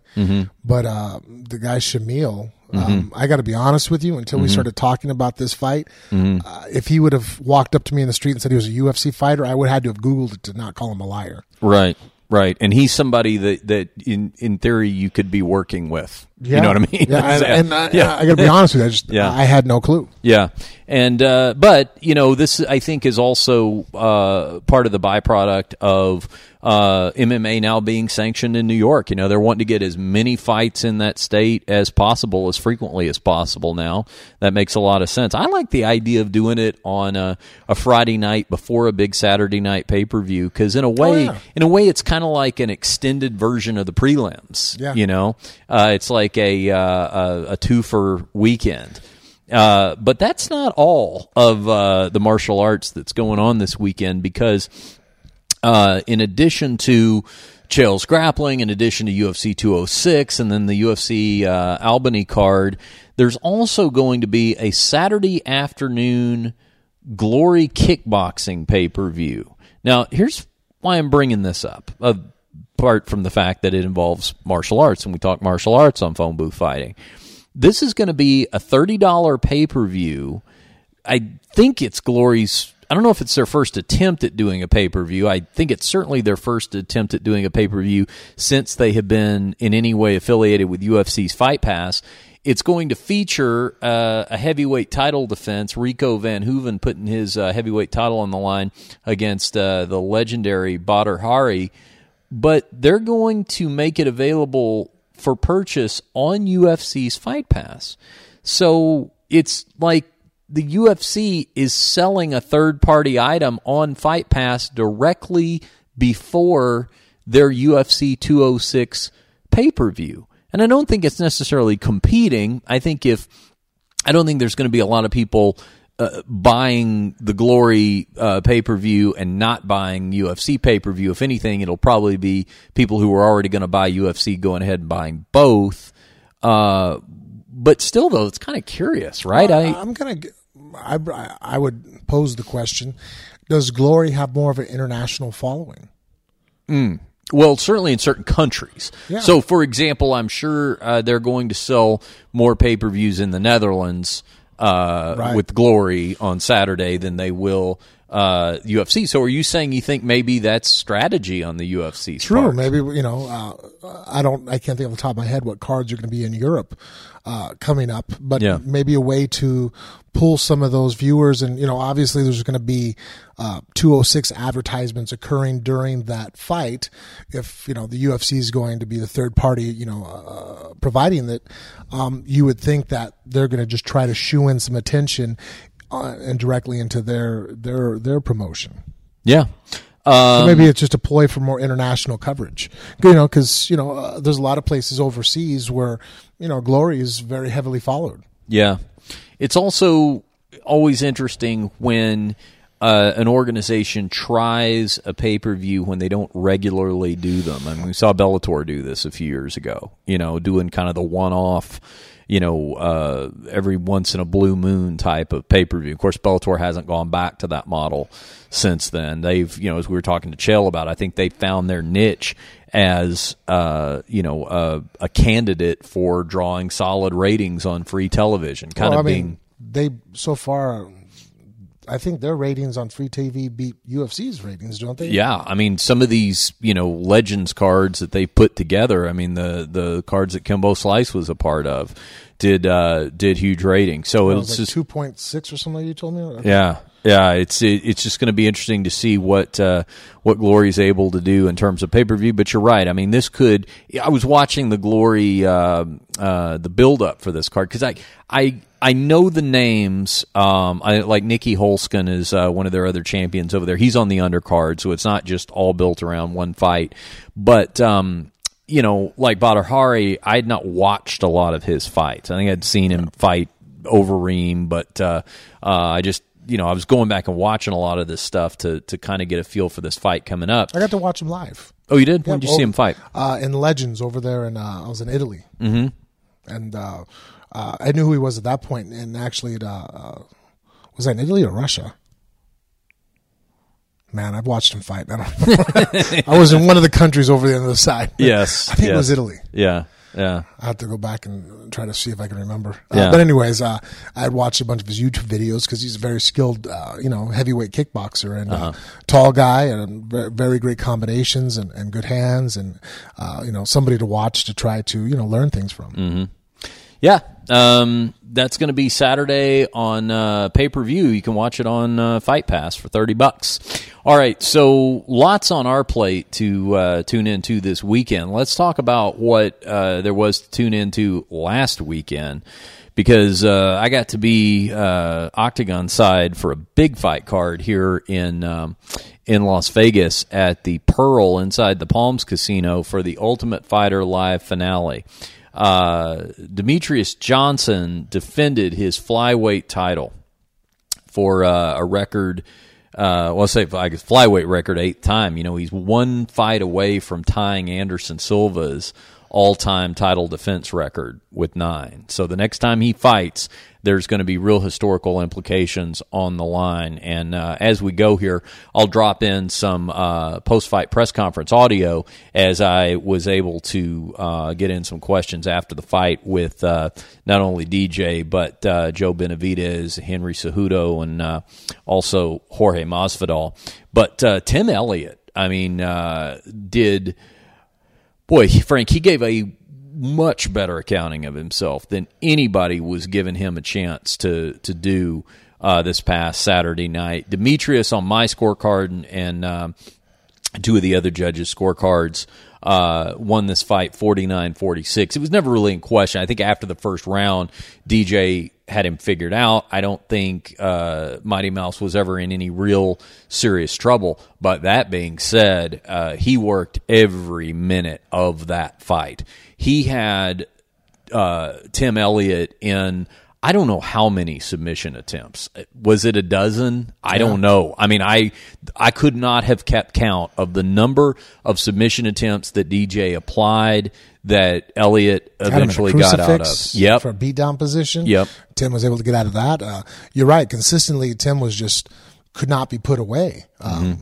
The guy just and he kept fighting no matter what. Even at times when I think a lot of other fighters would have mentally conceded, even in positions, maybe not the fight, but go, okay, I know where I'm at. Um, he didn't. It was times that, you know, he'd be fighting out of a bad position, holding on and really tying, uh, Demetrious up. And then as soon as they got back up or, or moved in a position where he could, his hands were free, uh, he was throwing strikes from the bottom. I mean, the whole time he just, he made sure, you're right, that DJ knew that he was in a fight and it wasn't an easy fight. And even though, um, you know, after the first round, it was a shutout round by round as far as for Demetrious, he didn't win the rounds in blaring fashion where he mounted him or Yeah. dropped him or beat him up. Um, you know, he just basically was able to outposition him on the ground and on their feet. And, you know, and he, he won them convincingly, but not, it wasn't ever a time where I'm like, oh, they need to stop this. Every time it was like, man, this guy Tim just, he doesn't go away. No. And, uh, you know, it was the toughest fight of Demetrious Johnson's title reign. Toughest, uh, certainly Yep. toughest fight of his UFC career. Um, I think it was good to see him tested like that. Uh, also against a bigger fighter. You know, Tim Elliott immediately after the fight was talking about moving up to bantamweight. Uh, the good news is he's back in the UFC. You know, he's a guy who had been in the UFC prior as a as a flyweight, been cut after his loss to Joe Benavidez, and Benavidez himself had told me uh, at the uh, media day that he didn't believe Elliott should have been cut from the UFC to begin with. So by virtue of winning the show, he gets back in the UFC. Not only gets back in the UFC, but I think really shows he belongs after the effort that he put forth against uh, Mighty Mouse, pound for pound greatest fighter in mixed martial arts right now. Um, but Sure. also, but also, uh, Elliott being bigger. I think it was interesting to see DJ compete against a bigger guy because you know one thing everybody's talking about is okay he's going to keep defending this flyweight title. Could we see him in a super fight against Dominick Cruz, the only guy that he's you know he's uh, he's lost to? And I think when we start talking about the the ways that he's developed since he fought Cruz out of his natural weight class at bantamweight back in WEC, um, outings like this, I think, lend credence to this because it shows he can hang with a bigger guy. True, but at the same time, Dim Means is not Dominick Cruz. No, no, different fight. Yeah, so Yeah, I no, think that if anything, it might have answered questions where it's like, you know, maybe DJ just wants to stay at his weight class. Uh, maybe a different guy at bantamweight, but I still think that Dominick is huge for bantamweight. Yeah. Um, I remember I was down hanging out with him in Mexico, and I'm like staring at him, and I'm like going, "How the hell do you make 135? Like, you look as big as some lightweights that I, I see. And we're not even talking about, you know, featherweights, but you make bantam? Like that just, you know, it blew my mind. And so speed and agility and takedowns. And, and so, uh, you know, that's actually one thing I thought about because even there was a couple times some of, uh, Tim's stand up, the way he was trying to move on his feet kind of seemed reminiscent of, maybe he watched some Dominick Cruz videos. Yeah. Uh, you know, kind of the shuffling of his footwork and where his hands were in position and some of his head movement. And, uh, it made me think, I'm like, yeah, you know, I just, you know, I like DJ and I think pound for pound he's the greatest. I just think that that 10 pounds extra in length and size that Dominick has over him is always going to be a little too much for him to overcome. Yeah, it. Uh, you know, DJ said in the uh, post-fight press conference that he loves fighting in Las Vegas. Uh, he would definitely like for his next title defense, and again, the one that will, uh, with a win, tie him with Anderson Silva's all-time most title defenses uh, in UFC championship history. He wants it to be in Las Vegas. That's great news for me. I like going and watching him fight live. So look for that in 2017. The question is, who will it be against? You went for a large amount of submissions tonight, uh, Demetrious. How much of it was, uh, in terms of him ultimately eluding them, was his physicality, his size, and how much of it was maybe just the un- unorthodox style? You didn't seem to have a problem, you know, applying him or anything like that, but obviously that was part of what he was able to do to make this uh, last as long as it did. Yeah, I was. I mean, I was going for the finish. I mean, I worked too damn hard in the gym to not go for finishes. So once he grabbed that Kimura, I was like, "Here comes the armbar." I went for it. And then once I had the guillotine, it's going for the guillotine, the choke, and I was just trying to. I'm trying to finish. You know, I don't come in here and try to lay and pray and like, well, that's fine. No, I was trying to finish this man.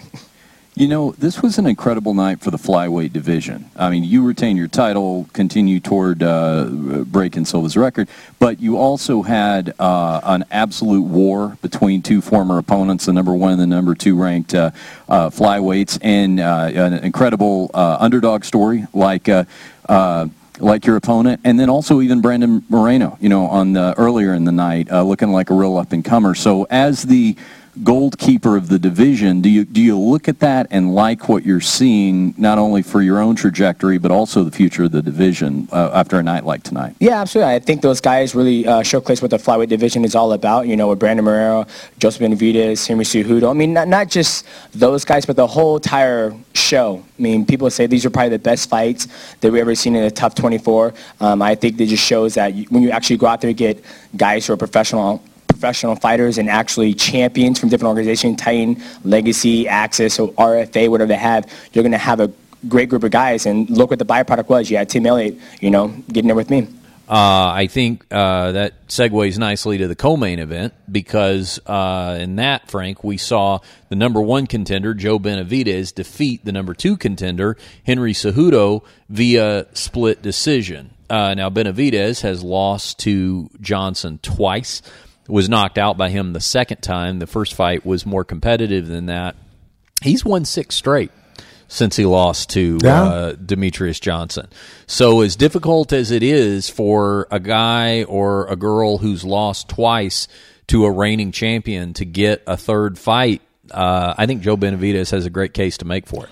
Well, I think he's made the case or answered that question in every single aspect of it that you can as a fighter, as far as uh, his improvement, uh, putting together records, beating everybody you can possibly beat.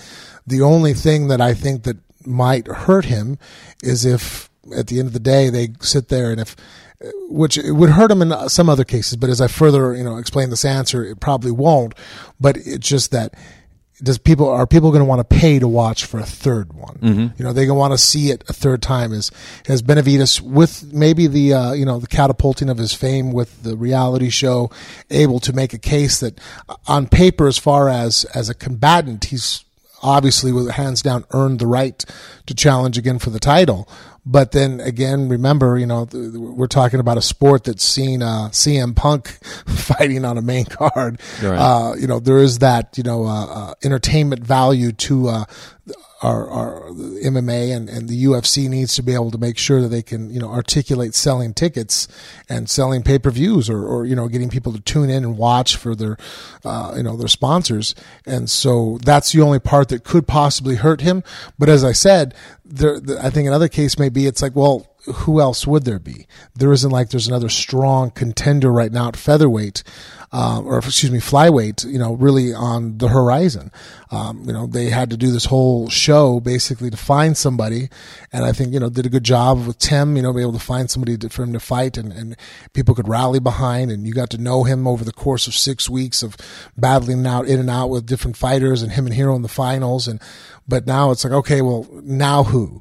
And so I think that really you know it has to be Joseph. Well, and maybe uh, you put this fight on uh, television, on free television, because uh, th- this fight did. Uh, I don't have the number right in front of me, but I believe the best ratings in two months. I think for a uh, an FS1 card was the stat that I saw, and it was it was unique in the sense that. Um, you know, I could not recall a time that the UFC's payroll exceeded a live gate. May have happened before. I just can't think of it off the top of my head. But I know for sure that happened on Saturday night because Demetrious Johnson got paid $350,000 for that fight. Uh, by the way, congratulations to him. Nice to see him, uh, you know, getting some real money. Yes. The kind of money he deserves. Um, and that was no win bonus. That was, that was just flat guarantee. But um, the gate only pulled, I think, a little under two hundred thousand because it's a small uh, arena.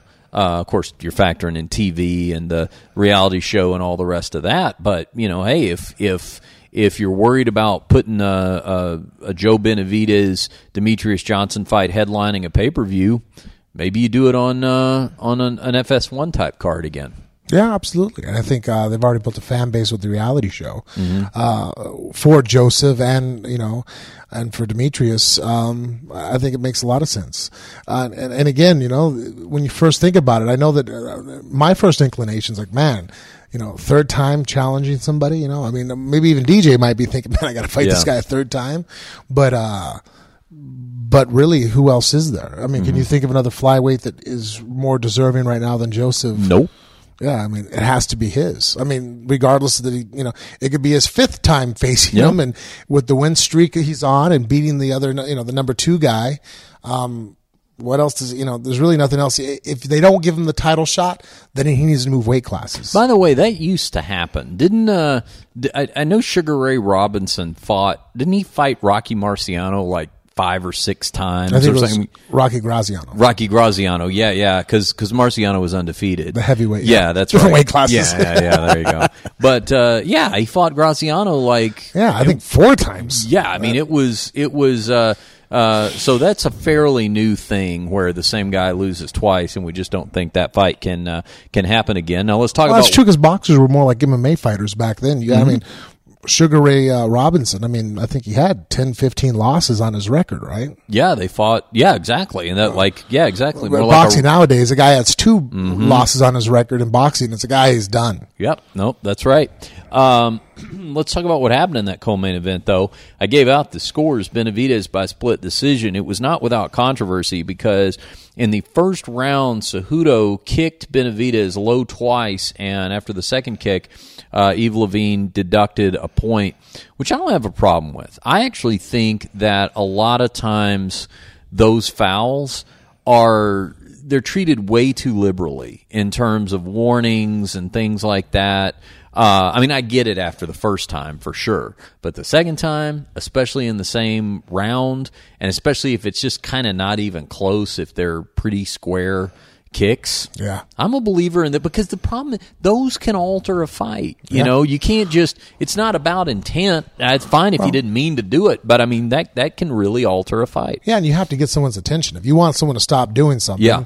if a warning's not enough the first time, and even if I don't think, obviously, they were not intentional. It wasn't like Cejudo was aiming at the groin. Right. It's just that Joseph Benavidez switches stances. You know, he's left foot forward, right foot forward, left mm-hmm. foot forward. You know, he he might start off left foot forward, then he jumps forward with a right front kick, and then switches southpaw, throws a hand combination, maybe throw another knee and switch back to orthodox. And so at times, I think that when Cejudo was initiating the kick, his intention was to hit the leg, but all of a sudden now, you know, it started off that way, but Benavidez wasn't standing in the same position that he was when the kick was initiated. And so he, you know, ends up uh, kicking uh, uh, Benavidez in the groin. Um, and so after the first one, just a warning, it obviously didn't sink into his mind to sit there and alter his technique. After the second time he gets a point taken away, he didn't do it the rest of the fight because he's like, wow, I just lost a point. I better stop doing that technique because um, you're right. Uh, from the fighter perspective, it could alter the, the outcome of a fight because it could injure somebody and, and, really, even if they continue on because they're a fighter, they're going to want to. Uh, when you foul somebody, what does it take out of them? Um, how much could it factor into the outcome? And then the second thing is it just really disrupts the flow of the fight. Um, you know, every time a foul occurs, a guy gets five minutes to take a break. So essentially, you just turned a 15 minute fight two fouls now. If it goes to decision, you just turned it into a 25 minute fight. If the guy decides to take a full five minute break each time, um, even if it's only two or three minutes, you're adding, you know, two minutes each time you strike the guy in the groin. You've almost added a round onto the, the fight. And, you know, the fans are sitting there and watching. They're just seeing two guys stand there in the, uh, the octagon. And it, it does just, it interferes with the energy and the flow and just throws everything off. So that's why fouls have to, you know, I think the first time you warn a guy and the second time just, man, deduct a point right off the bat. Uh, if that doesn't change his behavior, then, you know, then just disqualify him. And, Yeah. you know, it just wasn't his day. He didn't want to be there. This was a very close fight to me. I gave uh, Cejudo the first round, but with the point deduction, that made it uh, nine nine even. The second round, I thought was the one in question. I gave it to Cejudo, except I thought that uh, Benavidez came on uh, strong late.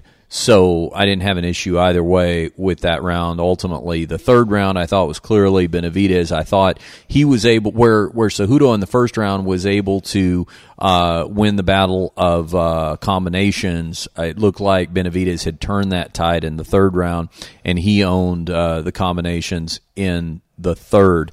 So I had it uh, a draw actually. Um, and I didn't have a problem with the decision either way. I did not see the judge that gave Benav- I didn't see the score uh, making sense to me that gave Benavidez all three rounds. Um, that one didn't make sense to me, but I didn't have a problem with the outcome either way. And uh, you know, as I said in the post-fight press conference to Joe Benavidez, man, Henry Cejudo for that matter, but particularly to Benavidez, you know, the flyweight division being one of the youngest divisions means that it does not have its storied uh, trilogies yet. It's it's all time great feuds like uh, you know Gray Maynard, Frankie Edgar uh, in in uh, among the lightweights, and and so you know could we could he see at this point not only doing it again, but you know maybe these guys fight three times before it's all uh, said and done. And he immediately said, "Yeah, he could he could totally see that." Joe, it seemed like uh, that you were able to make some positive adjustments in terms of the striking exchanges from round one, where he was having success, to the third, where you started coming on. Uh, was that how it played out in your mind? Did you have that same sense of the momentum? Yeah, you know, I feel like um, I'm the more experienced fighter, and I'm gonna have pretty much better cardio than anybody as the fight goes on. So, yeah, it just started becoming more clear to me. You know, as it as it as it, as it happens, you know, you make those adjustments. You know, because you've seen all that stuff. You know, and that's what an experienced fighter do. So, you know, I think someone came back and were like, "You out him tonight. Like you were the experienced fighter." You know, you got better as it went on. You made adjustments, and he kind of kept doing the same thing. And yeah, that's um, you know definitely somewhere where I saw like that I had an advantage was those X factors. You know, he's a great athlete, he's fast, he's strong, but um, my fight IQ, you know, is just a little higher than his, and like little little things like that, little you know intricate details that you know it takes to win at the top levels. I knew, you know, I was going to start seeing more things, and that's kind of how I always fight. You know, just like even my last fight with Makovsky was into the third round where I like started getting his timing and his takedowns and everything down where I was like, oh, two more, you know, let's do this. So uh, yeah, always going to get stronger as the fight goes on. I feel. With the flyweight division being one of the newer divisions, one thing it hasn't really had yet in its history is a, a lot of storied rivalries. It hasn't really had its Edgar Maynard yet. Uh, based on the closeness of this fight and, and its compelling nature, could you maybe see if this gets run back one more time, maybe even again, that you guys could maybe be on a path to that kind of history together? Yeah, that's uh, that makes a lot of sense, um, for sure. You know, we're two, you know, number one and two in the division. Um, this fight was awesome, and once again, you know, you get two guys in there um, that are world class. I mean, you can have them fight as many times as you want. They're going to be awesome fights, and um, this one just even, you know, would make it better. I mean, obviously the Ultimate Fighter and all that stuff helped. The fight, you know, definitely helps. So, you know, if it happens down the road, you know, I'm ready. Let's get after it. And lastly, uh, as someone who has not only fought Tim Elliott but also had him on your team, I don't know if you had a Love chance that to guy. watch his fight or not, but if Yeah. you did, what what were your thoughts on that performance tonight?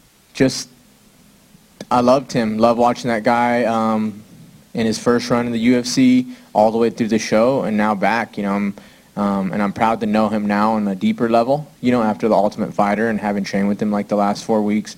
Uh, just respect that guy and his style and his mentality as a fighter so much. You know, after the fight, he said, um, you know, I might have lost when the five rounds ended, but if this fight went to the death, I'd beat everybody. And I wholeheartedly believe that. The guy would never stop. So I knew he was going to go in there, and um, I said in all my interviews he was going to give Demetrious hell. And he does that. That's what Tim does. He goes out and hangs his balls out there regardless, and he's always himself. You know, he's not going to, you know, make adjustments for this or that. He's going to go for the guillotine, go for the finish, and like I said, hang his balls out there for the most part. And um, that's what you got to love about a guy um, like Tim. So it's always awesome to watch him fight, and I'm super happy that he got this opportunity to fight. And you know, everyone knew how good he was going in, but you just went in there and saw him fight one of the best guys in the world, and um, competitive contest. You know, almost had him in the in the um, in the first round there, and then Demetrious just made some adjustments. And like I said, Tim is going to continue to fight his fight and keep his flow. And they said during the broadcast, like this guy's crazy. He's fooling around out there against the best guy in the world, but that's just that's just how he operates. And um, like I said, knowing him on a deeper level now, I respect that and his style anymore. That's just the way that he lives. Um, he grips it and he rips it. uh, Cejudo, for his part, told me that he needed a break from Joe Benavidez. He he seemed to immediately pull back from the idea of fighting Joe Benavidez again anytime soon. Henry, it seemed like uh, in the first round you were winning the exchanges. You had a lot of luck pressuring him against the cage. Second round was very close. Third round, Joe may have uh, been able to turn some of that tide and win some of those exchanges. From your perspective in the fight, did you sense any shifts in momentum toward either him or yourself at any point that you can remember? No, not really. Not really. I felt like I, felt like I hit the cleaner punches. At least, at least that's what you know. Sometimes we live in our we live in our own reality. I felt like I, I probably got the crisper punches, like the more uh, straight punches. But sometimes, you know, people that do a bunch of volume stuff, they really don't hit nothing, but maybe hit you behind the head. Um, I think that was just maybe sometimes judges need to actually see clear, significant punches before anything. I mean, I'm beat up. He did hit me in the face, but but so did I. Cut him open. Um, I don't know. What was the question? One two-part question. Finally, if uh, I, I think the, the the definite winner was the flyweight division tonight. I mean, one and two put on a war like that. Uh, question number one is the rivalry between the two of you and the disdain still intact. And number two, uh, how quickly would you like to run this back, if if you would? Uh, with Joe? I know you guys may not like this answer, but I definitely need a break from him. it was six months of just anticipation and wait. Um, who knows? Who knows what uh, what has in store? But I, as of now, man, I want to take a vacation. But I will say this: I do need a little break from him. Um, about I really did get tired, and it's nothing. Even if I would have won the fight, I still need a break from this guy. I really do. So while Benavidez is responding uh, affirmatively to my question about doing battle with Cejudo uh, again, if not multiple times, it does also seem that Benavidez now has a clear case to be made for fighting um, for fighting uh, Mighty Mouse for a third time. So let me ask you your thoughts on the fight, though, Frank. Did I saw it as a draw? Did you see Yeah, I- either I- fighter winning? No, it wasn't very clear cut. The only round I really had, uh, even the first round, you know, I was sliding towards Benavidez, or excuse me, uh, Cejudo winning, um, but not by much. And the second round, I, I kind of went as a draw. You know, I thought one guy was throwing harder coming forward, the other guy was maybe landing a little bit more, but more elusive and, uh, and backing up. And it's kind of like at that point, where do you put more credence and, and weight into what you're scoring? The third round, I thought Benavidez started taking over, and it was the only time I felt in the fight, you know, about a minute or two into it, where I felt one fighter actually finally is controlling the fight, and I hadn't felt that way, you know, for the whole, you know, 12 minutes up to that point. Um, I do think it's interesting though, and I, and I wonder, you know, part of me was sitting there thinking, especially in the talk about, you know, uh, that Demetrious's next fight is going to be for the record, Yep, right? Uh, tying the record or breaking the record? tying it. tying the record. Ah, so not so bad. So Benavidez needs to fight now because um, it's almost kind of like remember in baseball, you know, when a guy's, you know, like I remember uh, when Barry Bonds was breaking the home run record, uh, a lot of pitchers started throwing, you know, uh, walking him. Oh, right. They didn't want to be the guy. You didn't want to be the guy.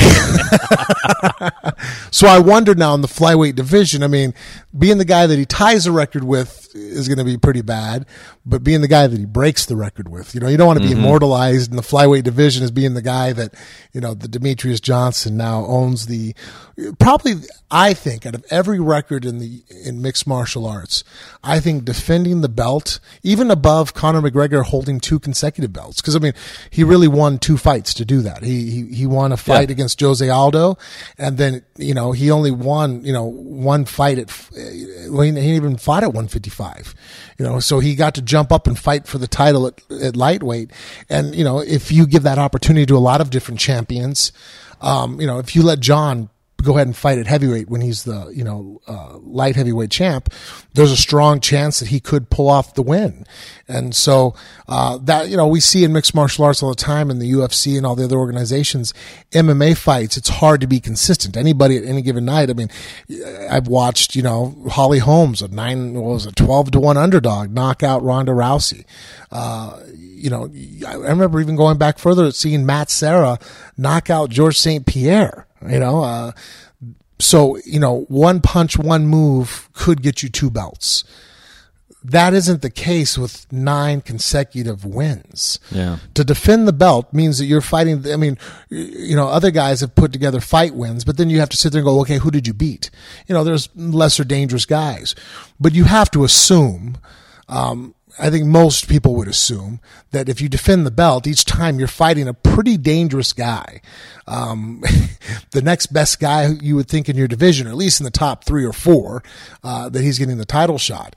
So to string together nine wins or to get that tenth win, I mean, that to me is the most impressive record. I can't think of one that I have more respect for to sit there and go, this guy day in and day out over a course of four or five years has beaten the best guys in his division. Yeah. He's closed it out. Uh, he's the champ. Um, that just, you know, and, and, and that note makes me sad for Jon.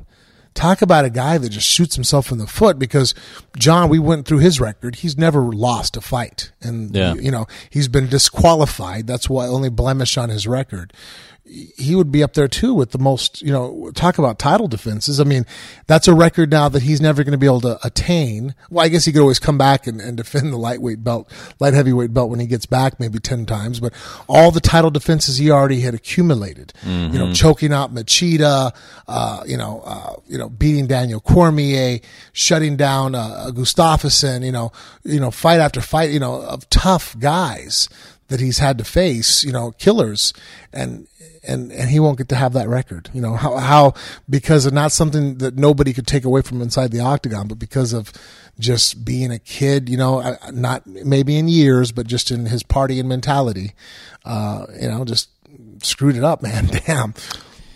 Yeah, and and I I actually think the flaws are deeper than that. I think that that it's it may start with that, but that guy has got so many layers of self sabotage apparently that because you know what? It's hard to keep i i cover this sport for a job and if you ask me right offhand okay name all the the legal troubles he's got like I'd be okay. See, there was the time. All right, there was a drunk driver. Say, oh wait, Yeah, was but- that the time? No, that was the other Now- time. There'd be a lot of that going on. you obviously i mean everybody that listens and knows you you know you never have done a drug never even drinking a, a, Yeah. drop of alcohol now maybe why i have more sympathy for Jon is because of working in a strip club or you know for for you know seven or eight years of my young adult life. Basically as soon as i turned 21 you know I started working as a bouncer in nightclubs. And in fact i actually had a job at 19 as a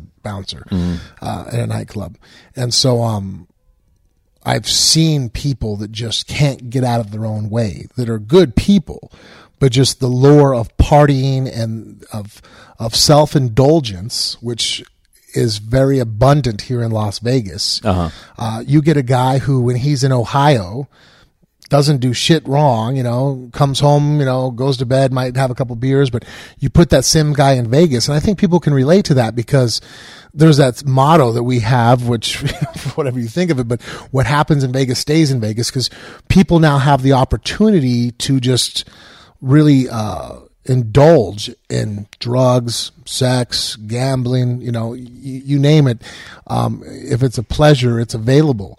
And so people lose their, their fucking minds, you know, where normally that same girl, that same guy would never even behave that way at home. And what I think that what Jon is exposed to is he has that same personality that a lot of those people that I had to call ambulances for or, you know, help their family or their friends get them out to the car because they w- drank way beyond their limit because they were exposed to just having a great time. And now you have Jon who has that same personality, but because of the money and fame that he's procured through the UFC, basically everywhere he goes becomes Las Vegas. He has opportunities that those same people that lose their minds. So I guess I point that out to people say, Hey, you know, before you judge them, if you're one of those people that when you come to Vegas, you lose your mind. Well, guess what? You have the same personality he has. The difference is when you go back home to Minnesota, you don't have that, uh, you know, you, you don't have the same temptations that you have here, where someone like Jon, those temptations are everywhere. I, I can speak for firsthand, you know, uh, uh, experience.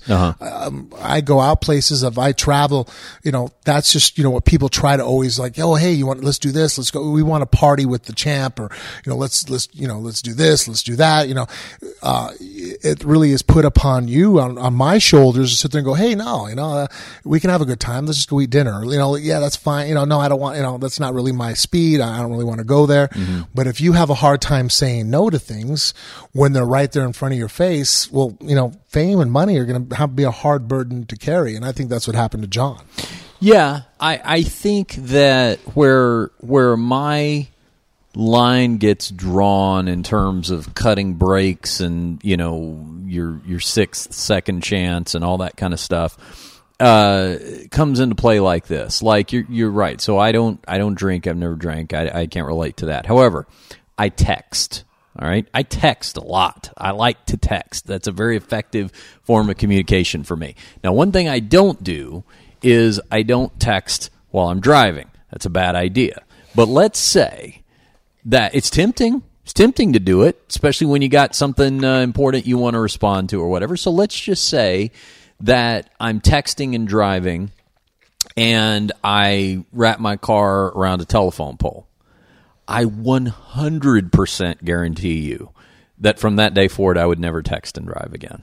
True. You see what I mean? It's more in that. It's more in I can't get to the part where I was texting and driving and I hit the pregnant lady because the first time I was texting and driving, I wrapped my car around the telephone pole and I learned my lesson. Yeah, but again, there's a whole. I mean, look, there's a whole thing with addictions and partying and people have with substance abuse that uh, their minds to make you know even the simplest what we think are very simple decisions. Uh, you know, it's like an alcoholic. Most people that I know, in fact, the few guys I know that actually go to AA meetings, they don't expose themselves to alcohol at all Right. zero exposure. Right. No exposure. Um, I don't think Jon has been put in that situation. I think Jon, I think needs to be put like that. I don't think that uh, he can party a little bit. I don't think he can just go out and have a few drinks. I think that someone, you know, he needs to. It can't be someone. It has to be him himself. Have to come to the realization that I just do dumb shit. You know what I mean? Uh, you know what the great story about that is, Mrs. Mir. Mm-hmm. She is not known. You can one time we'll have James on, and he can talk to you about uh, when she drinks. She becomes very aggressive, and uh, how do I say it politely? Fucking violent, man. Oh no. the wife is a violent drunk. Yeah. So f- after years of it hurting my feelings of the altercations that we would get into, um, she decided that okay, uh, I'm very proud of her for doing this because it was a no. I mean, I never asked her to stop drinking. Uh, you know, one she drank. I thought it was like, well, can you just have one or two? Um, she started taking on the responsibility of that. Well, I realized that once I start to drink, I start making bad decisions that allows me to drink more and more, and then I become somebody that I really am not. But after I do it once or twice, how do I have that excuse that my sober brain, if I am sober enough to say I'm sorry afterwards, that I should be able to be sober enough to still make that same mentality to make that statement of going, well, I just can't drink at all. And, and now she's been, it's been 10 years since she's, I mean, she'll take a sip of a glass of wine that I might order just every now and then, but, um, she has not had a buzz or sat down with a cocktail in front of her for 10 years now. And see, that's that's effective deductive reasoning there too. Is having the the self awareness to draw that exact conclusion that you just talked about. Uh, what concerns me in Jon Jones' case, and I just very recently listened to him. I think last week it was on uh, Joe Rogan's podcast. It's funny. Chael was alluding to. Uh, the press that Jon would not do to promote this uh, submission only underground. Uh, uh, I I heard Jon say on Joe Rogan's podcast that because he was doing the grappling tournament, he was being asked to do PR, and he didn't want to go on talk shows because or podcasts or whatever because he didn't want to answer questions about all his problems. So he was deciding to just do Joe's podcast to sort of you know cover all the the bases. But I heard him say something that was alarming to me in the the character flaw department.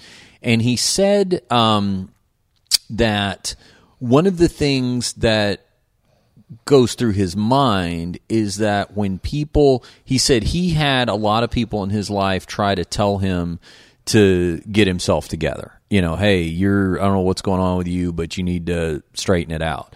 And he told the story. He said, he said, uh, and in a, in a humorous way, he said, uh, you know, there was one day where he went out to, he was putting his garbage out by the curb, and the garbage man comes by, and the guy that's on his route, and he's throwing his garbage in the truck, and he looks at Jon. He says, "Hey, you know, I, I really like watching you fight, but man, you got to get yourself together. Like, I don't know what's going on with you, but you know." And he's like, "Man, when the you know the garbage man is telling me to pull my life together, it's uh, sobering. Pardon the pun." And that in itself was funny. But then I heard him follow saying that with this. He said, "But I I." kind of find that insulting. Well, yeah, right. The garbage man. What's yeah. wrong with the garbage? Yeah, man? He totally. probably makes twenty six dollars an hour, thirty bucks an hour, and is a Yeah. hard worker. Yeah, no, no, you're right. No, I, I contributes a great service to society. Sure, sure. if No, he I- said the homeless crackhead at the center of the street would have said it, I Yeah. would have been that. That's funny. Yeah. But uh, telling me that a hardworking guy, Right. uh, Oh, this guy. It's like really. And also, I'll tell you, no- That now- kinda bugs me a little bit, Well, and, and now that you point that out, uh, you know, another thing is, I guarantee you that garbage man wasn't on his fourth chance with the sanitation company Nope. after. No, I mean, just you drive those trucks around. Uh, yeah, you know, yeah. uh, you can't be an asshole at all. I mean, that's a big Right. vehicle and traffic, and you know those guys. Uh, I, I dare anybody to go ahead. Any of these CrossFit fanatics, go ahead and do a run on the back of a garbage truck for a day. Pull a shift on that thing. Uh, I had a friend that is still in sanitation, and I watched. Uh, I, I wouldn't go do it. I mean, there's Yeah. uh, there, uh, training for a fight might not even be as hard as that. no, you know what? That that's a great point that you make, and and I guess what resonated with me was actually what he said ap- right after that, which was he said, "So on the one hand, I was having these people come up to me saying, you know, I needed to get myself together." He goes, "But I would say to myself, well." Who are they to judge me? Because who knows what they have going on in their life? Let me let me tell you something they are absolutely within their right to judge you because you are forget that you're an entertainer for a minute. I'm sharing the road with you. Okay, you're just a fellow member of society.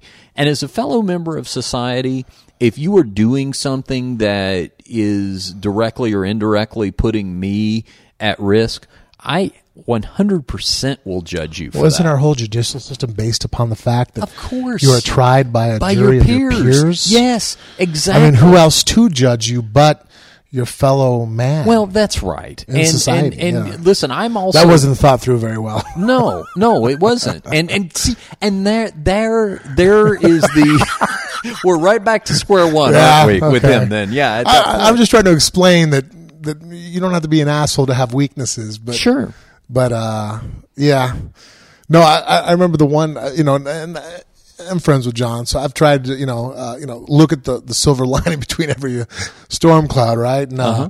I remember the one time where I was just completely just lost for an answer. I'm like, fuck, I don't know, man. Uh-huh. Was the well, you know, he hit the young lady in, in the vehicle. I'm like, okay, you know, I've driven a vehicle when I probably shouldn't have when I was younger. Uh, you know, something I don't do now. I have my kids and everything else. But, you know, if you ask me if I've ever, ever in my existence ever driven a vehicle slightly intoxicated or even more so, basically when I should not have been driving, I have, you know, I just, I was lucky and didn't do nothing too crazy and I was able to make it home. Um, but I'm not condoning that behavior and, you know, uh, it scares me sometimes to think of some of the dumb shit I've done when I was younger and, you know, just thank goodness, you know, I didn't, you know, get busted for it. Um, but to crash the vehicle and the young lady and bolt and then to come back to grab shit out of the car Yeah. and bolt again.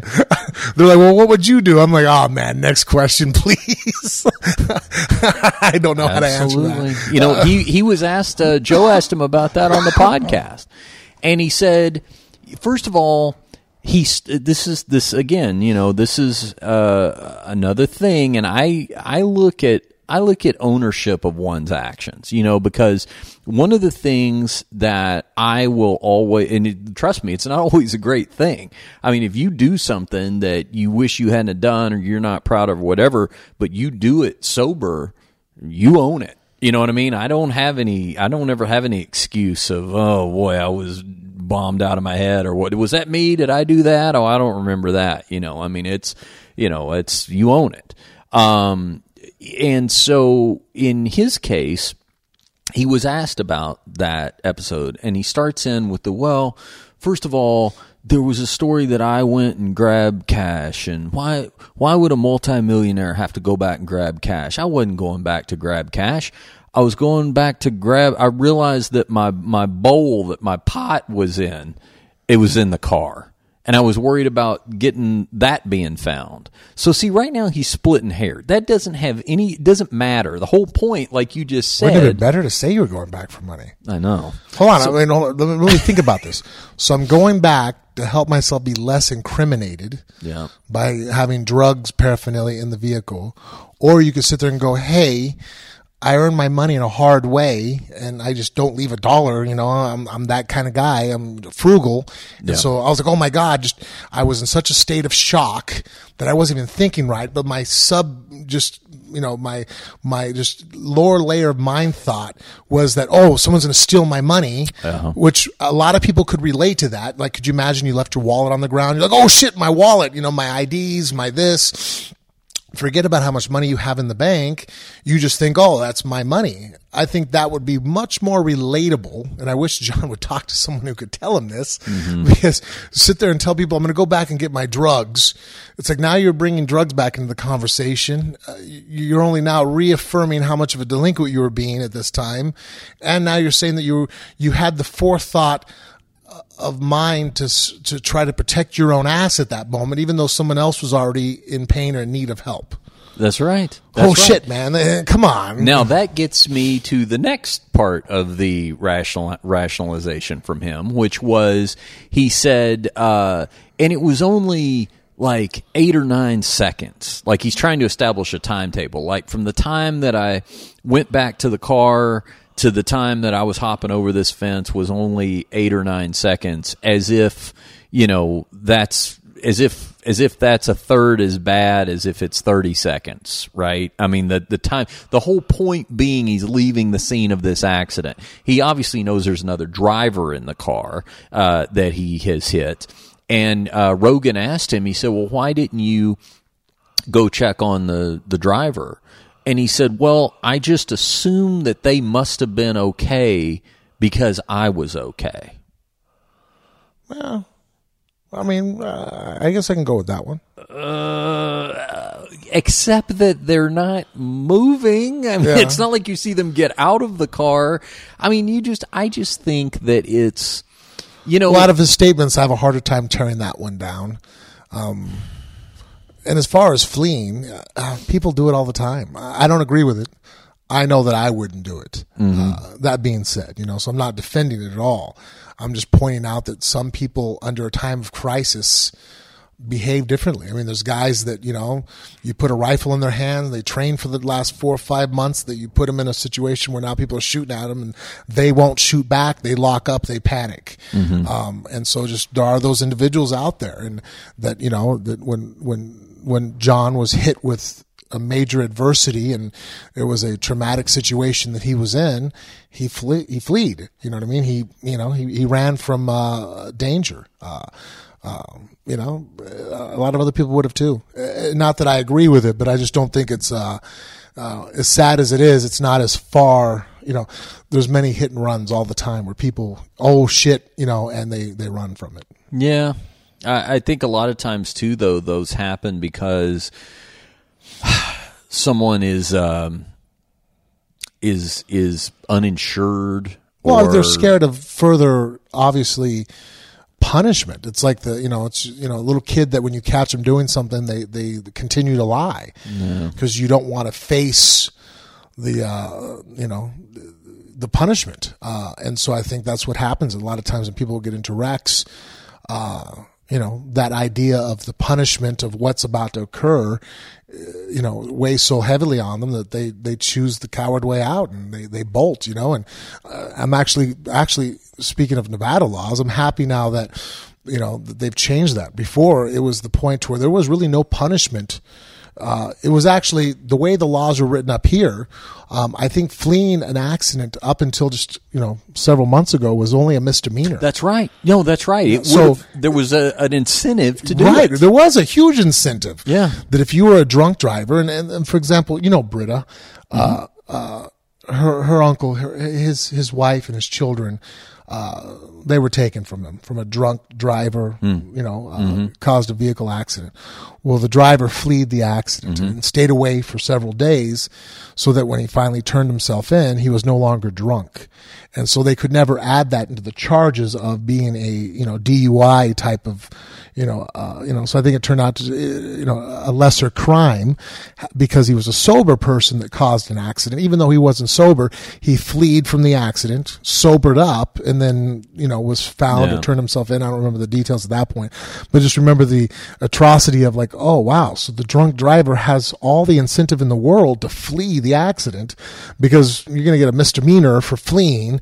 But you know, damn, if you get caught in, you know, if you're high or you're drunk, you're screwed. You know, you, you just hit somebody, and especially if you caused uh, a fatality or any kind of. Uh, you know, serious injury, and so now we finally have changed the laws here to where now, if you know, you flee, it's it's there's no incentive now on taking off. I just I also think though that there is a built there's an inherent responsibility that comes with operating something that is potentially fatally dangerous like a car. Let me let me give you another example. It's like when we were shooting guns the other day, right?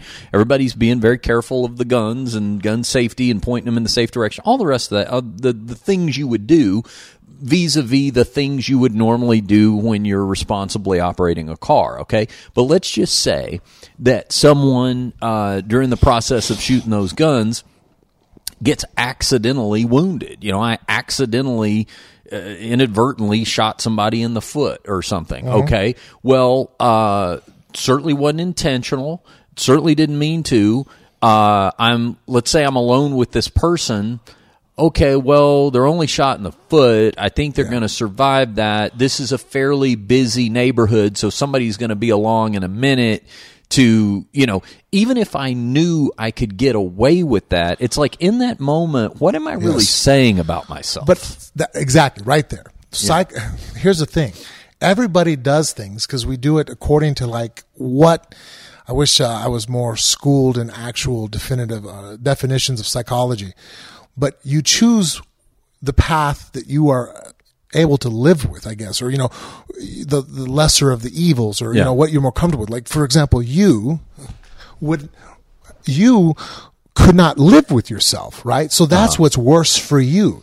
Not the punishment coming, but you thinking that you yourself, as a human being, are a scumbag. You would much rather sit in jail for a year and know that you did the right thing because you made a mistake, but you're going to own up to it because that's your character and because that's what you choose. Um, and I relate with that huge because it's, it's like me. Um, I've always just ran right towards punishment because I hate, you know what I hate the most about fighting? I hate the back room. I fucking hate the back room. I hate the walk. I cannot wait till you get me to the cage, shut the door. And then when people ask you, you nervous anymore? I'm like, nah, man. Once the door shuts and I know that I'm fighting somebody, it's on. My, my adrenaline, uh, if you could put a heart measure on me in the back room, I'm probably beating at 180 beats a minute. Yeah. You get me inside the octagon, boom, I drop down to 65. I'm calm because fighting doesn't make me scared. Anticipation. So it's always the waiting. It's just like growing up or in the, I'm not a violent person. I try to avoid confrontation when I can.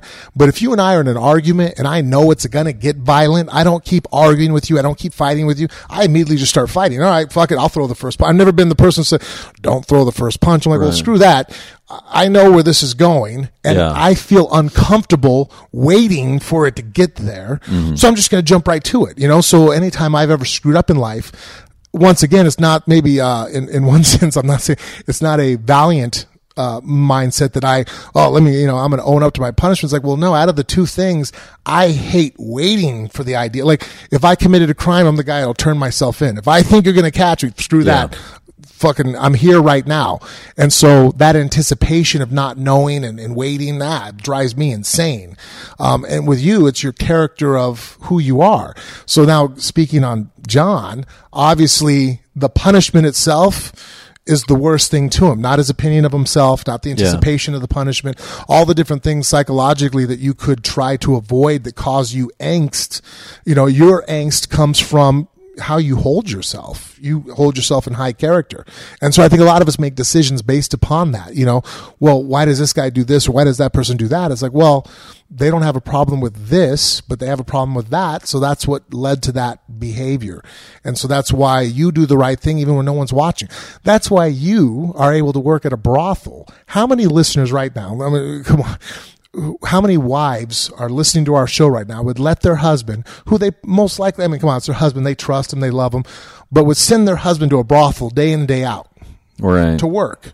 Yeah. You- But Jen and I know, I mean, if someone told me right now that they caught you cheating on Jen, I'd be like, dude, show me the video. I don't Yeah. believe you. And even the video, I'd be like, okay, is this CGI? Because I know the guy. I've been Yeah. around him in situations. There's no way. Yeah. Because the kind of character you hold yourself up to is why you make those decisions because your character profile is not based upon punishment of others, but your internal dialogue you have with yourself on what character you hold yourself up to. So then I can kind of, you know, I guess why I break this down is how I fight people and try to figure out what makes them tick. Jon obviously doesn't have that same character because as long as you don't know about it, it doesn't count as bad. It's kind of how he works. Yeah. Well, if you don't catch me, what does it matter? And then well, who are you to judge me? You know, those kind of statements come off of the fact that like, well, if it's not somebody of authority catching you, Yeah. shining the light on your behavior, then it doesn't exist. Yeah, yeah. I I think that like I, I, was just thinking about um you know just the other day cut spoiler we, we're gonna have to talk about this more at length on a future episode but uh because we uh Where are we at now? We at two hour Nah, mark? we're fine. Yeah, we're we're at uh, we uh, we're at uh, yeah, well, we're over two hours. But but what I was going to say is that um, we'll explain to everybody in further detail, maybe on our next episode, about going and shooting guns the other day. Oh, yeah, I, we I- got to. I, I do have a lot I want to say Yeah, about mean, this because uh, the first time I ever fired a gun, we did it with Yes. uh, a couple of our listeners. Uh, Jeremy and John, uh, who And came John's from, dad, Yeah, John. and John's dad, uh, John Senior, who came all the way from Texas. For that, we got video That was a of it and everything. experience. It was I'm great. so. It was so much fun. No, and uh, And you brought up the one name I didn't want to bring up too, because that was in my head all day. Oh yes, yeah. It's a package. Package. Yeah. That's what we say in radio to uh, uh, tease ahead to the next broadcast. Yes. So let's don't give Yeah, up too I much had a lot of information right now. We'll talk about that. Yeah. Going to the gun range with other people. Right. so- No, we'll talk about that. But what I do want to say about that experience, because I think it applies to what we're talking about with, with Jon Jones here, is, you know, I. So I have a driver's license. Um, I'm allowed to operate a vehicle. Uh, I don't own a gun, but I have said before to you, I said, you know, to me, I'm actually interested in the process because to me, I'm the kind of person I think who should, I'm the type of person that should be able to own a gun. I wouldn't want somebody like me not being able to own a gun in this country. Okay. So in, in actually having the, the first, firsthand experience of firing it, you know what's most important to me in that situation is not that I come out the champion. In other words, you know, oh, he hit the target every time, right, dead center. It's coming out of that experience and everybody going, oh, he handled that great. You know what I mean? Like he he understood. It, it was it was no drama. It was no screw ups or whatever. no one had a problem with you holding a gun. That's it. That's it. And so that's when I prioritize things. Yeah, it's awesome if I can hit the target or do well with it. But the main thing is that I'm not a, I'm considered an asset to a situation and not a liability, as opposed to, oh yeah, well the guy was, you know, you you didn't want to take your eye off of him for a second, but he's the best target shooter, so we all have to tolerate that because we need his greatness around us. Does that make sense? No, totally. But I mean, in our society, we almost at times idolize the type of behavior you're uh, Yeah.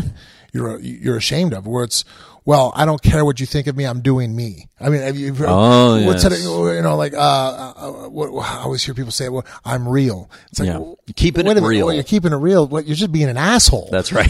like, just because you say you're keeping it real afterwards doesn't mean you're not being an You're asshole. being an authentic asshole. no, it's a, that, that's a great way of putting it. And and when you think about, uh, the, and I guess I use the cars to guns analogy a lot because it's like that is something that you are either licensed to do or your licensed is, your license is is revoked in our society for mishandling this deadly weapon. A car is a deadly weapon. A gun is obviously a Well, deadly and- weapon. And, and I dare say that, you know, because I've heard people, you know, uh, a lot of the gun enthusiasts, obviously, and I agree with that. You know, I've heard what, what I hear the other day, someone said that when a, when a, when a bomber, you know, suicide bomber goes and, you know, and, and kills a bunch of people, we don't blame the bomb. When, uh, you know, the, the, the, the terrorist down in, in, in Paris or, uh, uh, drove the truck, uh, and killed a bunch of people. We didn't blame trucks. We blame the person. We blame the person. But when a person shoots someone with a gun, you know, they blame the gun. But, uh, and I agree with that. You're right. It's people that are killing people. I don't think that it's the, the, the, the actual item they're using. It's just that the reason why the gun isn't, uh, where I can't 100%, where I can see where people are coming from a little bit with the, the gun thing, where I, again, me, me always fucking being in the middle. Um, I see where it's like, well, a car has a purpose besides you could inadvertently use the car to kill people you could you know but but whereas a, a, a gun you know only has one purpose you know what i mean like you know and i guess the reason why bombs aren't thrown in there is because bombs aren't readily available to people uh, you know as far as i know it's still illegal to buy you know to create bombs you know no one has a license to have bombs unless you're some type of uh, you know uh, movie special effect tech guy and Yeah. you know uh, you know it takes a special license to even you know go there and and, and heavily regulated i'm assuming i'm hoping. Uh, you know uh, but uh, with firearms not so much. And and you're right you know a gun only has one purpose and that's to kill something. Whether you use it for hunting or you use it for protection um, you know it fires a projectile down range Yeah. and it's not meant to do uh, anything friendly when it lands. Well, and back to the the the the Jon Jones connection because I remember in the process of all of his legal troubles, one thing that came up was his lawyer was arguing to the judge that in the midst of all this probation and house arrest or whatever all he had conditions he had going on that he should be able to keep a gun for protection and I remember thinking to myself oh my God, I don't want this guy having a gun. I didn't even realize this was being debated. If he can't handle a car, he doesn't need to. Ha- I don't want him to have a gun because if you think and take it, take out, you know somebody for a minute. You know, it, it, it's sort of like saying if we're in court debating your animal cruelty case, I don't even want to think about you being in charge of kids. Yeah, I see what your point. It, it, is hard to argue because you're right. Um, you know, he has a, you know, you, you would think that you have a right to be able to defend your, your wife and kids and I know you have small children. But at the same time, through your actions, uh, his right to provide them transportation has been taken away. So at the same time, his right to defend them in, the same manner, uh, anything besides probably a baseball bat at that point, probably is going to be called into question. I mean, Well, and see, I think it flips at that point too, because I think it goes from providing protection to possibly being a liability. Because at, at that point, I don't want you to have the wife and the kids in a car that you're driving.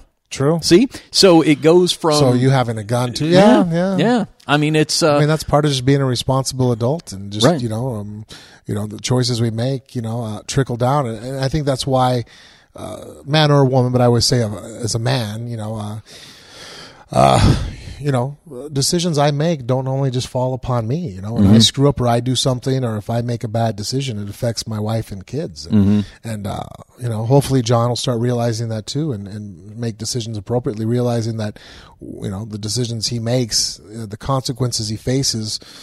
Uh, you know, they affect the, the ones he loves most. After that brief Jon Jones uh, detour, we uh, go back to wrapping up the uh, Ultimate Oh, yeah. Fighter live finale That's what card. we were talking about? A couple more Oh, fights uh, that I wanted to talk about for sure. The feature bout uh, had some serious controversy around it, and it was a barn burner while it lasted.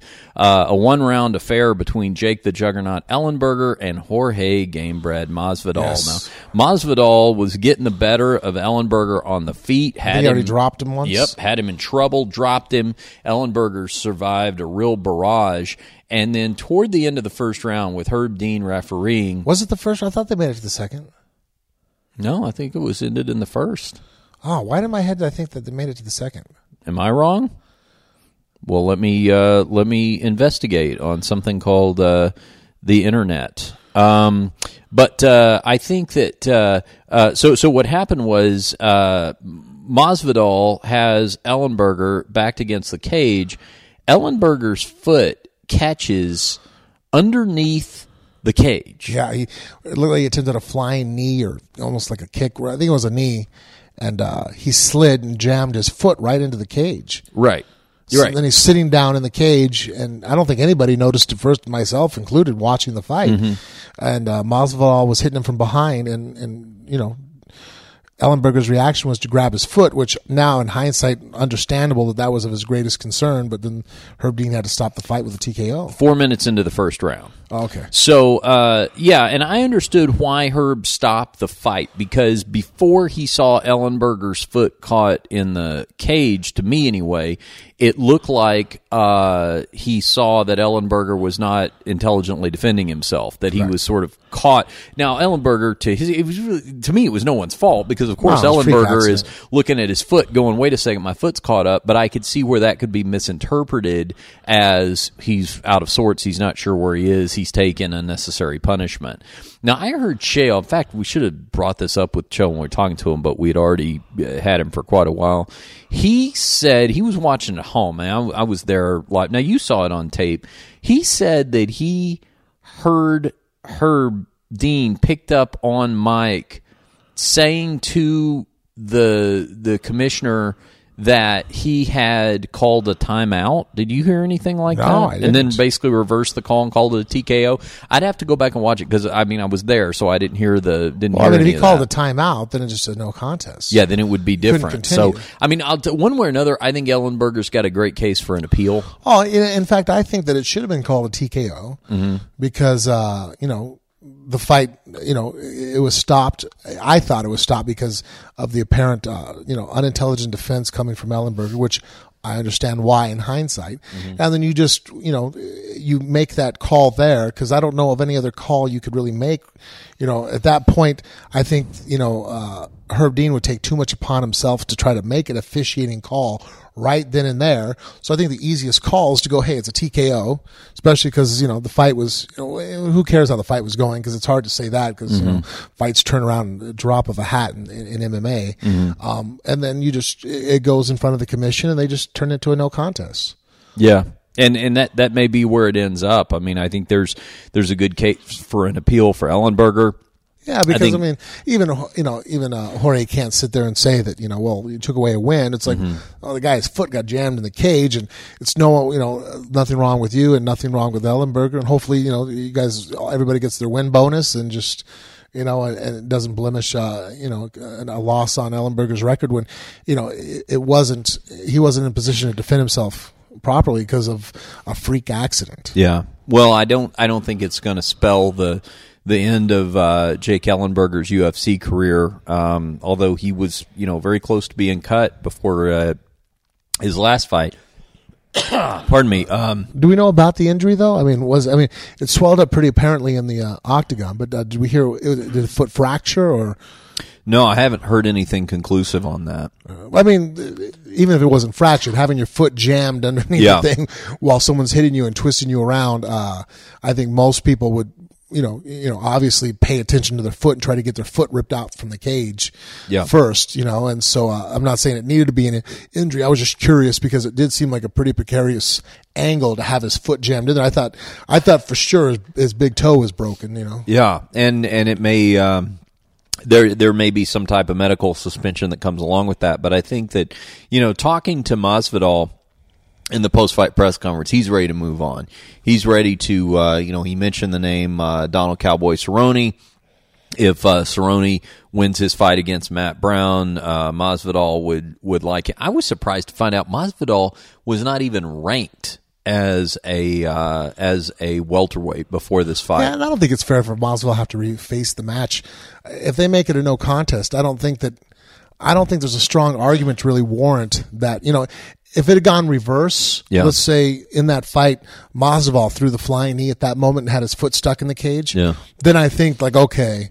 You know, you were beating Ellenberger's, you know, beating his ass, and, and so we got to switch this back around and give you guys a rematch, uh, because you know, freak accident turned the tide of this fight. But you know, it wasn't looking very good for Ellenberger. And again, I mean, maybe he could have came back, but I don't think at the same time that they could issue out a no contest to not punish Ellenberger for the fact his foot got stuck in the cage. I don't think they should have to face a rematch Yeah. because then that kind of punishes Masvidal. Masvidal, he should be able to move on and move on to a ranked, higher ranked guy and, and increase his career. And in sense, even if it's changed to a no contest, I think the way his trajectory of his career should go from that fight is to treat it as a victory. Just like we don't want to treat it as a loss. Yeah. For uh, uh, No, you're right. It we don't want to treat it as a victory. We should treat it as a victory for Jorge. Yeah, it should be a no lose situation, kind of for everybody Yeah. involved, uh, and and it, it could likely go that direction. I mean, Masvidal wants, uh, you know, he he said in the uh, in uh, to me in the the press conference that he's t- his words were he's tired of fighting Ultimate Fighter winners and up and comers. I think was the way that he put it. Uh, that you know he wants top ranked uh, opponents, and and he certainly I, again I I thought I was just kind of amazed. Without really breaking down his wins and losses on paper, that he was not even ranked in the top fifteen among UFC uh, welterweights. Surprised me too. Ellenberger was ranked higher than him. Yeah. But um, I imagine that will now uh, change. The one other fight, though, Frank, I want us to talk about is uh, what happened on the prelims between UFC veteran Gray Maynard, who now uh, has fought his last couple of fights down at the 145 pound featherweight level. He took on Ultimate Fighter winner Ryan Hall. Now, Hall won the show. He won the uh, McGregor Faber season, which was last year. Uh, so it's been about a year since we saw him win the Ultimate Fighter. His live finale fight was against uh, Artem Lobov, and he's had injuries. So he has not. This is basically his official UFC uh, pro debut, um, and he was probably the best pure jujitsu practitioner to ever win the show a very high level uh, jiu-jitsu fighter and he used that jujitsu uh, prowess to defeat Gray Maynard Saturday night, shutting Maynard out on the scorecards in a fight that Maynard was very visibly frustrated by. Now, if you didn't see the fight, essentially. Um, every time that Maynard would close in on Hall, Hall would pull guard, go to seated guard, Maynard would not engage him on the ground. Uh, Hall would attack Maynard by rolling into his legs, going for leg locks. Uh, never really was able to grab a hold of anything dangerous in terms of a of a leg lock submission attempt on Maynard, although he did get a hold of his leg a couple of times. But apart from all that, was very effective on the feet with high kicks. He has been training with uh, Stephen Thompson's dad, Wonder Boy's dad, on the karate style. So Hall uh, landed uh, a, a, lot of solid uh, high kicks, but threw. I, I mean, I'd be surprised if he threw five punches the whole fight, and if two of them actually landed, I'm talking about Ryan Hall, essentially won a fight without ever uh, throwing a significant punch. I thought it was one absolutely clear that Ryan Hall won this fight. Number two, absolutely clear that he had an incredibly effective game plan. Yeah. And Gray Maynard was very upset by it. He didn't want to really engage with him after the fight. Uh, he didn't want to shake his hand, some things like that, and was critical of it uh, after the fight. And I just, I just, I, I like Gray Maynard a lot. I've, I don't know him personally, but I've had, you know, interview conversations with him and, and nice talks and everything. So I don't, I don't have anything against Gray Maynard as a person. I just think that Ryan Hall gets shortchanged in this regard because um, the the casual fan is going to be critical of that style. They're going to boo. They booed that night in the uh, in the theater that I was in because you know they want a fist fight. But to me, what are we really saying when we're watching a, a, a mixed martial arts competition? I mean, you're if I'm going to the ground and you do not engage me there, is that really any different than you being on your feet and me not engaging you there? No, I, I think there's no difference. I think that uh, you know, uh, and I like Gray, and I've known him for a long time. Yeah. Uh, went to high school, uh, you know, out here in the same schools, you know, uh, here in Las Vegas, uh, with the same age, and uh, uh, not engaging, you know, Hall on the ground, and then just basically mad at him that he's not making it a fight. It's like, well, then then you make it a fight. Mm-hmm. You can't sit there and be mad that a guy is doing something that you don't want to face. It would be like me being pissed off. You know, it'd be like Hall being pissed off at Gray for not engaging his guard. Well, come down here, come down Yeah. here. It's like, well, no, you can't be mad at him for not wanting to engage, and you know, and so vice versa. I think that uh, you know, it was it was frustrating to see that that in Gray's mind, you know, it's one of those things where like you know. if uh, you know you and I are playing a game and I have a tactic that's kicking your ass, you can't get mad at me for using that tactic. You know, I mean, you can, Yeah. but it isn't my responsibility to stop doing something that's within the rules that's beating you. It's your responsibility to stop me. You know, you have to be proactive. You can't uh, sit there and complain. Well, the other guy needs to stop doing that. It's like, is that really the mentality uh, that you should have? No, it's like, well, you know, shit. You know, I hope that he's dumb enough to stop doing what he's doing to beat me, but I, I have to take it upon myself to take charge of the situation and and try to defeat it myself. And I can't be frustrated that you are going to come out with and do something that's going to beat me. And to me, even if we rely on the old adage of, well, we should go by, you know, whatever the real fight is like. You know, who's going to win the real street fight? You know, we we bring that up sometimes, right? Like we go, well, yeah, you may round to round, you may have won on the scorecards, but you know, it's clear that if this had been a street fight, I was going to beat you unconscious because of the way the third round was going. We've heard that analogy applied before, right? Yeah. In terms of rationalizing uh, who really quote unquote won a fight. But let me just say, if you come up to me on the street and you're going to rob me and I fall to my butt and you turn around and go get back in your car, didn't I win the street fight? Yeah, I agree with you. I mean, if if, if you don't want any still, I part mean, of me, I think that actually, I mean, I don't know. I mean, I don't want to call anything bad coaching in this situation, Yeah. but um, I think that going into the third round, there was just too much. Fe- at that point, I didn't understand why you don't just engage. It's like, look, dude, um, you're losing obviously the first two rounds. I don't think anybody here thinks that you're winning, and you can't think that you're winning either. Um, go get him. You know, Yeah. okay, so he's pulling guard and you just keep pulling out of footlocks. Jump on him and try to punch his face through the mat. You know, let's try to use ground and pound to beat jujitsu now, you know, and, or, you know, and use top wrestling position because he's not going to engage with you in a boxing match. Um, and so, and he's winning. So guess what? It isn't his responsibility now to come out and beat you. It's your responsibility to beat him. Do you know what I mean? It's like, Yeah. you know, it, it'd be like, you know, if we're playing a football game and you're up six touchdowns and you keep just going ahead and taking a knee or just, you know, running down the clock, I can't start yelling at you going, well, hey man, play ball. Like, it's like, stop, you know, stop eating up the time. It's like, well, no, no, buddy. I, you see all those points I scored? Yeah. Well, guess what? It's late in the quarter, fourth quarter. I'm going to sit on that lead and I'm going to go ahead and play safe and smart.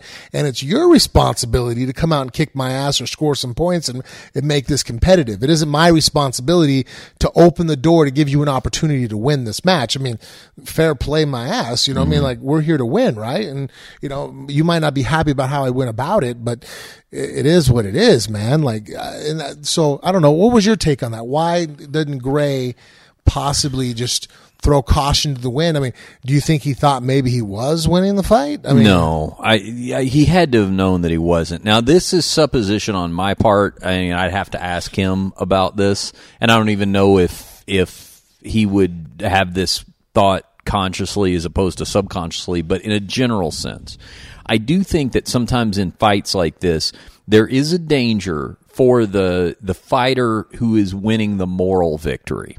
In other words, the the popular vote with the fans because if if you're on the ground and that's your world and you're you're pulling guard and you're wanting me to go to the ground right. and I want And no the part crowd's of it. booing. They're booing me for you. doing so. That's right because they want to see two guys stand and slug it out. Right. So I think sometimes the fighter who is not the recipient of the boos ends up being the de facto crowd favorite and they get too enamored with that. They get too enamored with the going, well, this crowd obviously thinks of the two of us.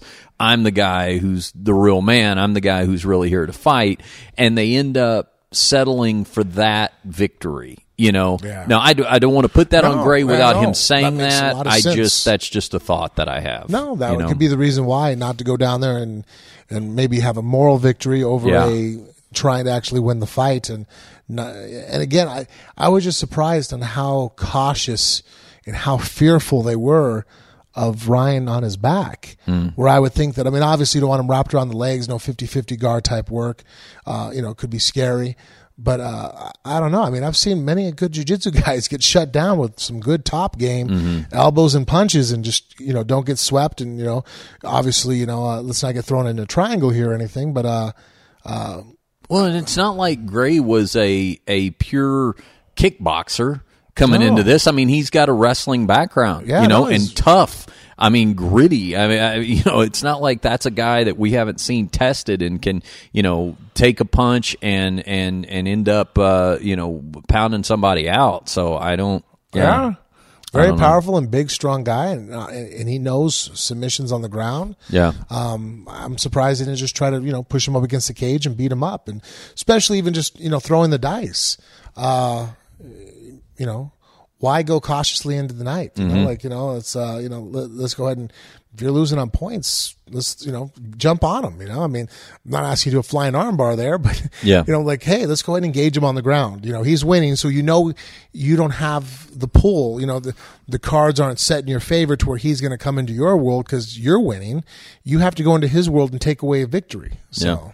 Yeah, it uh, it's you know I, I I look forward to you know that by no means uh, uh, is the last time I want to see Gray Maynard fight. I look forward to seeing him back doing more of, of what he's been known to do over the years. But at the same time, I'm excited to watch Ryan Hall and where this goes because uh, it's going to be interesting to see him the first time he fights. I don't know that he's ever going to encounter anyone uh, on his level of jiu-jitsu within his weight class. I mean, you're talking about, you know, I mean, I'm I'm sure Demian Maia could give him all he could handle, but that's a way bigger fighter. So I don't know right now off the top of my head who in those lighter weight classes could give him uh, that kind of jiu-jitsu battle. However, I am anxious to see him take on a more accomplished jiu-jitsu fighter just in the sense of somebody who's not totally wanting to stay away from that aspect Yeah. of it. You know, Somebody to who- engage a little bit. Somebody who can hang a little bit, yeah, and then we'll we'll see what all has in uh, the rest of the aspects of his game.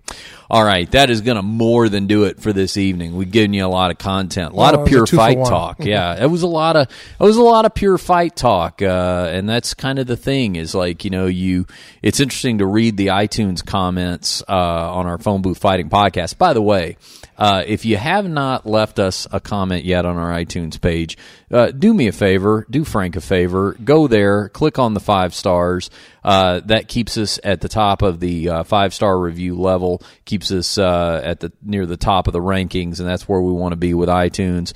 And if you uh, are feeling particularly inclined, write us a favorable review on there. We like to read those on the air, and it's interesting reading those, Frank, because I can always tell when somebody just randomly jumped in on a podcast because sometimes they'll say, Oh, yeah, this is like a pure fight talk podcast. And then sometimes they'll say, I don't know. It says MMA, but the episode I listened to, they didn't talk about fights at all. And then there'll be a third version where somebody will go, I love this mix. You know, this episode was, it had fight talk, but then it had, you know, whatever philosophy uh, being broken down. So that's just it. It's a mixed bag. You never know what you're going to get. Sometimes it's a fight episode like tonight. Sometimes it's no fights at all, and sometimes, probably more times than not, it's just a mixture of both. So uh, please, iTunes, Phone Booth Fighting, uh, click on the five stars, write us a favorable review. We would so appreciate you for doing it. But above and beyond anything else, the most important thing you can do is to tell a friend about Phone Booth Fighting. We do this for you twice a week. Spread the word. Tell a friend who is a fan of mixed martial arts or maybe just a fan of good conversation that they need to check out our Phone Booth Fighting podcast. It comes to you twice a week. You can get it via the aforementioned iTunes, Stitcher Radio, Google Play, SoundCloud. Uh, a hundred other uh, platforms are available out there. Pretty much anywhere we can get a podcast, you can get Phone Booth Fighting. And of course, the website is phoneboothfighting.com. All right, Frank, a couple things you need to tell listeners about. Now, right now, at the top of our phone booth fighting Facebook page, there is an Amazon banner pinned to the top of that page. What is the significance of that? Why do I need to know about that Amazon banner? Well, especially with the holidays coming up, as everybody's doing their online shopping, uh, it's a way to contribute to the show because uh, Amazon will not raise the prices. You will not be paying any more for any of the merchandises that you purchase. You'll be buying them from the same price, except for now Amazon's going to lose a small percentage of that income and send it our way that we can use towards the show. So it's a way of contributing without any effort on your part besides clicking on a different icon instead of going straight to Amazon, going through our homepage. Go to the Phone Booth Fighting Facebook page, click on that Amazon banner at the top of the page. You click through to Amazon, do your shopping from there, and we get a small percentage. We would appreciate you for it. Uh, also, t shirts, official Phone Booth Fighting logo t shirts available in multiple styles and colors now, as well as uh, autographed uh, vintage fight inspired uh, posters are available at phoneboothfightingshop.com. All the stuff there makes a great Christmas gift in and of itself. phoneboothfightingshop.com to get your t-shirts and posters. And finally, Frank, how do they follow the show on social media? Well, if they want to follow it on our Facebook or our Snapchat, they can follow it on, uh, or excuse me, our Instagram. You can follow it on uh, Phone Booth Fighting and our Snapchat, Insta, or Twitter. They can follow on Phone Booth Fight. That's it. All right. For Frank Mir, I am Richard Hunter. This has been Phone Booth Fighting, and we'll see you next time. Everybody was kung fu fighting. Those kids were fast as lightning. In fact, it was a little bit frightening. But they fought with